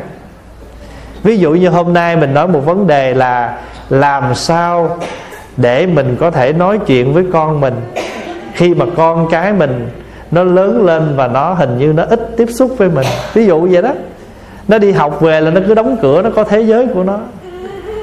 Rồi có nhiều khi mình đâu làm gì được nó, nhưng mà làm sao để mình hóa giải những cái đó. Rồi có nhiều bậc cha mẹ có những cái cách rất là hay, thì quý vị ngồi lại quý vị pháp đàm với nhau. Cũng giống như là các vị tu sĩ mà thỉnh thoảng có những cái dịp mà gặp là tổ chức những buổi pháp đàm, làm sao để một người tu sĩ có thể hành đạo ở cái xã hội hải ngoại này, thì các vị chia sẻ với nhau. Tại vì người tu sĩ thì phải đi hành đạo, thì gặp rất nhiều khó khăn. Mà đôi khi một thầy một chùa, một cô một chùa, cả đời mình làm việc cứ phải đối diện, mà mình chưa có cơ hội mình chia sẻ những cái kinh nghiệm hoặc học hỏi đó. Cho nên cái này là quý vị có thể tổ chức pháp đàm với nhau. Có nhiều vấn đề trong cuộc sống, còn quý vị hỏi quý thầy thì quý thầy chỉ trả lời chung chung vậy thôi. Tại vì thủy chung là quý thầy không được xúi gì hết trơn á, không có thể xúi về đánh làm chuyện gì khác hơn. Thôi chúng ta ráng một vài câu nữa rồi mình sẽ nghỉ, vì cũng còn rất là nhiều.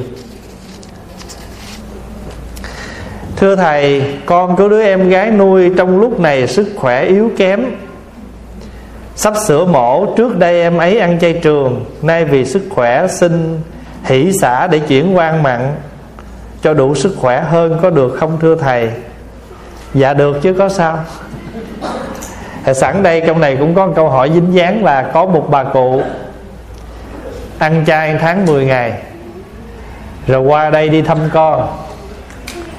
Rồi bây giờ qua đây thăm con thì con cái không có thuận tiện lo cho thức ăn chay, Thì ông xã mới nói thôi bây giờ bà ăn bớt lại đi để cho đỡ phiền con cái, mình ở đây chơi với nó mấy tháng thôi, về Việt Nam rồi bà muốn ăn nhiêu bà ăn. Bà không chịu, bà nói ăn vậy bà phạm giới. Thì bây giờ câu hỏi là có phạm giới hay không? Thì Pháp Hòa xin thưa là ăn chay không có cái giới gì cả, cho nên không có gì phạm. Chẳng qua là chúng ta chuyển đổi một cái bữa ăn của mình. Vì vậy cho nên đó, mình phải tùy duyên tùy cảnh mình sống. Ở đây cũng vậy, vị Phật tử này có bệnh, mà nếu bệnh mà bác sĩ nói rằng cần phải phục hồi một phương pháp nào đó thì cái đó tùy mình. Có ngã mặn trở lại cũng không gọi là có tội. Nhưng bây giờ mình trung thành, mình giữ pháp ăn chay cũng không vì vậy mà gọi là phước. Cái vấn đề là chúng ta phải tự hiểu được cái hoàn cảnh sức khỏe của mình. Bởi vì cái thân này chúng ta chỉ mượn đỡ để tu tập, nó như một chiếc thuyền qua sông. Nếu nó bệnh tật thì chúng ta cũng không dùng được nó để tu tập. Vì vậy cho nên cũng phải giữ nó đủ sức khỏe ở một mức nào đó. Chúng ta không cung phụng nhưng chúng ta không thể hủy hoại. Hai cái điều đó chúng ta tránh. Một là cung phụng sát thân, hai là hủy hoại nó. Cho quý vị cứ tùy theo cái hoàn cảnh của mình mà chúng ta ứng dụng trong cuộc sống của mình. Xin thầy cho biết xuất gia lúc còn nhỏ và xuất gia lúc về già trên 60 tuổi có lợi và khó khăn ra sao? Cái người nhỏ thì gọi là đồng chân xuất gia đó, nó có cái lợi. Một là chưa có nhiễm nhiều tập khí, hai là đầu óc không có bị những cái khác nó chi phối, cho nên sự tu tập học hỏi rất là dễ nhớ. Thuận lợi rất là nhiều nếu một người trẻ mà có thể phát tâm tu tập. Tuy nhiên nó có một cái điều là kinh nghiệm đời chưa đủ, dễ dàng bị vấp ngã nếu cái người trẻ đó không được sự nâng đỡ chở che của những bậc lớn, và người trẻ đó không có đủ cái tỉnh thức để bảo hộ cho đời tu mình thì rất có thể dễ bị lôi kéo bởi những cái xã hội, những cái hoàn cảnh vật chất xung quanh. Còn đối với người già, đi tu có những cái lợi. Một á, là không còn lui sụt, vẫn giữ cái tâm tu, và không dễ bị lôi kéo bởi những cái vật chất thế gian nữa, tại vì người này đã trải rồi. Tuy nhiên có những cái điều bất lợi là vì mình sống ở đời hơn 60 tuổi, cho nên tập khí ngoài đời của mình nó đã dồn cho mình đã 60 năm. Vô chùa mà muốn làm một cái người tu dễ thương, không ít có hờn giận phiền não cũng hơi khó. Tại vì người già thì hay tủi thân và hay chấp những cái gì mình hiểu biết, cho nên rồi tuổi trẻ mà thấy làm gì sai là mình hay nói. Thậm chí mình gặp mấy thầy cô trẻ mình nói tuổi đáng con tôi. Không, thành thử là đôi khi cái tuổi già nó cũng có những cái khó khi mình vào chùa. Thứ hai là học không nhớ, học trước quên sau, học sau quên trước, mà chuyện 10 đời trước hỏi nhớ trơn. Tuổi già nó cũng có một cái là cái cũ là quên, là nhớ rất là kỹ, nhưng mà cái hiện tại là không nhớ gì. Cho nên là do tập khí, do tuổi tác, do sức khỏe, cho nên cái sự tu của mình nó khó tiến bộ. Trừ trường hợp mình ý thức mình già rồi, tu để gieo duyên, tu để gieo duyên cho kiếp sau thôi. Cho nên mình vào đây mình hãy dễ dãi, đừng câu mâu chấp trước gì hết, xả bỏ tất cả những cái ngã chấp của mình để mình trở thành một người tu dễ thương khi tuổi về già. Chứ còn không thì rất là dễ bị những cái khó khăn do tuổi tác, do sức khỏe. Thậm chí nếu mình là người đã từng có địa vị trong xã hội mà vô chùa mà tu á, cũng khó lắm chứ không phải dễ đâu. Tại vì mình bị một cái gọi là sở tri chướng, hay là mình bị một cái gọi là gì, gọi là thế trí biện thông. Thế trí biện thông là trí tuệ thế gian của mình quá nhiều, mình trở thành ra một cái nạn cho sự tu tập. Cho nên thế trí biện thông là một trong 8 cái nạn. Nạn sanh sau Phật, nạn sanh trước Phật, nạn thế trí biện thông, nạn gọi là đuôi điếc câm ngọng. Cho nên con người chúng ta có những cái nạn, mà trong đó có một cái nạn là do chúng ta nuôi quá nhiều những cái kiến thức đời thường, thế gian, mà chúng ta đem vô so sánh với cái kiến thức tu tập là không được. Tại vì nó không có tương đồng. Trừ trường hợp là mình biết ứng dụng Phật học vào trong đời sống, rồi mình đem cái đời của mình vào đây để mình lấy Phật học mình cảm hóa nó, thì có thể mình sống được. Còn nếu mình đem thuần chất đời thì chắc chắn sẽ không hợp. Vì ở ngoài đời có thể ăn miếng trả miếng, trong đạo thì không thể được. Cho nên nếu như mà mình đem tất cả những tâm niệm đó vào trong chùa mình sống, thì mình sống không có được thành tựu trọn vẹn cái đường tu của mình.